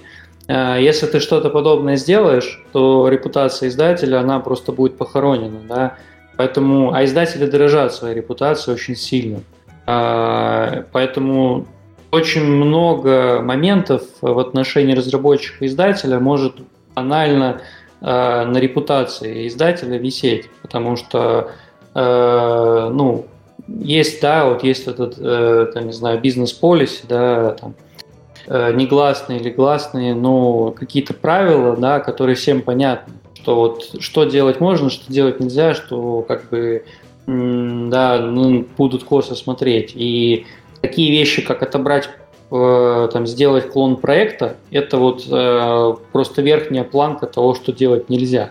Э, любое такое действие, да, оно просто навсегда отбросит тень на издателя. И, ну, я лично не представляю, как, в принципе, кто мог бы такое сделать, да, и какие бы, как бы он после этого от таких последствий бы, да, отходил. Вот. Поэтому, может быть, если такие кейсы есть, странно, что о них не знает рынок, Угу. Да, и странно, что кто-то работает с, с издателями, если бы такой кейс был после с таким издателем. Да. Поэтому я очень сомневаюсь, что такой кейс есть. Я не гарантирую, потому что мало ли что может случиться всегда. Но то, ну как бы, репутация после такого будет однозначно порушена. Угу. Окей. А, и еще одна теория заговора это то, что часто Говорят, что издатель просто плохо закупил тест, чтобы самому такой проект сделать. То есть люди тоже такой штуки боятся. Откуда ты? А, я так понимаю, Андрей, это ты, это ты набрал вообще с какого Андрей, дна? Ты с, как, так. С какого дна интернета ты вообще все это вытащил? Это не дно интернета, это, ну, это на самом деле вы смеетесь, а я здесь специально эти пункты вынес, потому что а, зачастую, ну, не, не, я не скажу зачастую, эти пункты могут использоваться как аргументация, что, ребята, вам не к издателю, вам фонд игровой. И я специально их вынес на это обсуждение, чтобы мы как бы это осветили, что ну это ну это миф, это легенда, не стоит бояться. Или я не прав? Ты не прав. Но смотри, на самом деле я, я, я, я слышал о практике, при которой, в которой там э, студия тестирует свою игру, и потом паблишер говорит, там, приходит другим студиям, говорит, друзья, у меня есть хороший CPI, давайте работать над, над ней дальше.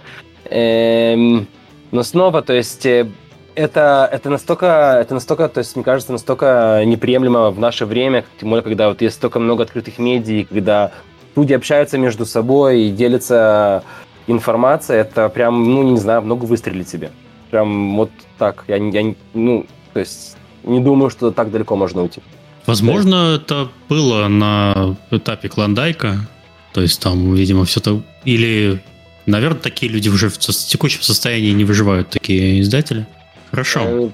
Э, Ладно, просто, Андрей, просто больше, больше я мифов дальше читать не буду, потому что мы тут люди у нас там вот э, посидеют просто от, от такого. Можно пятый миф зачитать, это уже не миф. Ну хорошо, зачитай, я, у меня язык не поворачивается. Типа, студия делает хит за 20 прототипов, либо не делает хит никогда. Издатели вот кивают. Что? Я могу сказать статистику. Могу сказать Давай. статистику.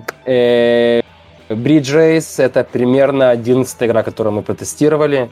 Going Balls — это примерно э, третья, четвертая игра, которую мы протестировали. Stacky Dash — 15 игра.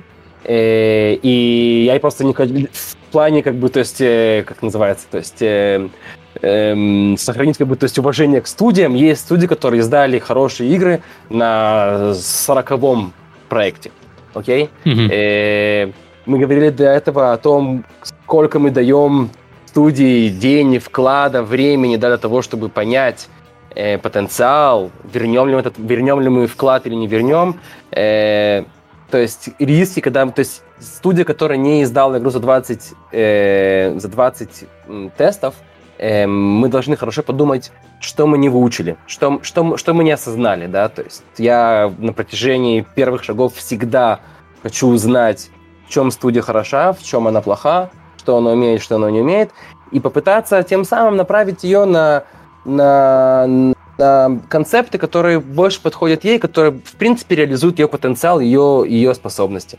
И если на 20-й тест я не смог э, научить студию, я не смог и передать, то в первую очередь я хочу посмотреть, почему, как бы, что, что поломалось, как бы, где э, этот процесс обучения, развития, где он оборвался. Говорить о цифре, сколько тестов нужно сделать для того, чтобы сдать игру, это прям это настолько variable, то есть настолько это меняется от студии к студии, э, что я, я не знаю, кто как бы может сказать точную цифру. Может, Ваня, может, вас как-то там Слушай, есть... ну, у нас очень, опять же, да, мы как бы бутиковый издатель. Если я сейчас скажу, ну, вы можете мне просто не поверить, но, ну, как бы, давайте, раз уж речь зашла, первая студия, которая нам пришла, первый проект, который не выпустили, это Ragdoll Ninja Hit. Вторая студия, которая к нам пришла, первый проект, который не сделали, это был Stonegrass, тоже хит. Второй проект, который не сделали, Lumber Harvest. Ну, не совсем хит, но денег он тоже приносит. А, там третья или четвертая студия, которая к нам пришла, Builded Arcade Idol, который мы выпустили, тоже денег зарабатывает. А, потом там пятая или шестая студия, с которой мы начали работать по модели Burn Rate, Merge Fighters, который мы недавно выпустили, он пока еще в софт-лонче, тоже первый проект, который не сделали. Я не могу сказать, что у всех студий с первого Я открываю проекта... студию, иду к тебе работать, я не знаю, как ты, что, что дальше. Я не могу сказать, да, что первое всегда с первого проекта получается, безусловно, это просто, ну, как бы красивые цифры, хотя за ними, ну, это, это правдивые цифры, да, но э, понятно, что бывают кейсы не очень, да, но у нас обычно мы или очень быстро втыкаемся в какой-то проект с командой, да, там, ну, не первая, но вторая, третья попытка, да, и начинаем итерирование. И очень практически нету, мы мало проектов делаем, мы очень много фокусируемся, но попыток мы делаем мало. У нас нету кейсов, где студия делала бы с нами больше, там, не знаю, 15 проектов. И то, это вот студия, с которой мы начали mm-hmm. работать, да, которая Стоунград сделала, вот они более-менее крупные, они делают много проектов. Вот они с нами сделали, может быть, 10 или 15 всего. Да, наверное, 10 даже будет ближе к правде. То, что у нас, в принципе, такой да, подход, что мы делаем небольшое количество идей, но очень хорошо их прорабатываем. Поэтому наша статистика не очень релевантна к рынку.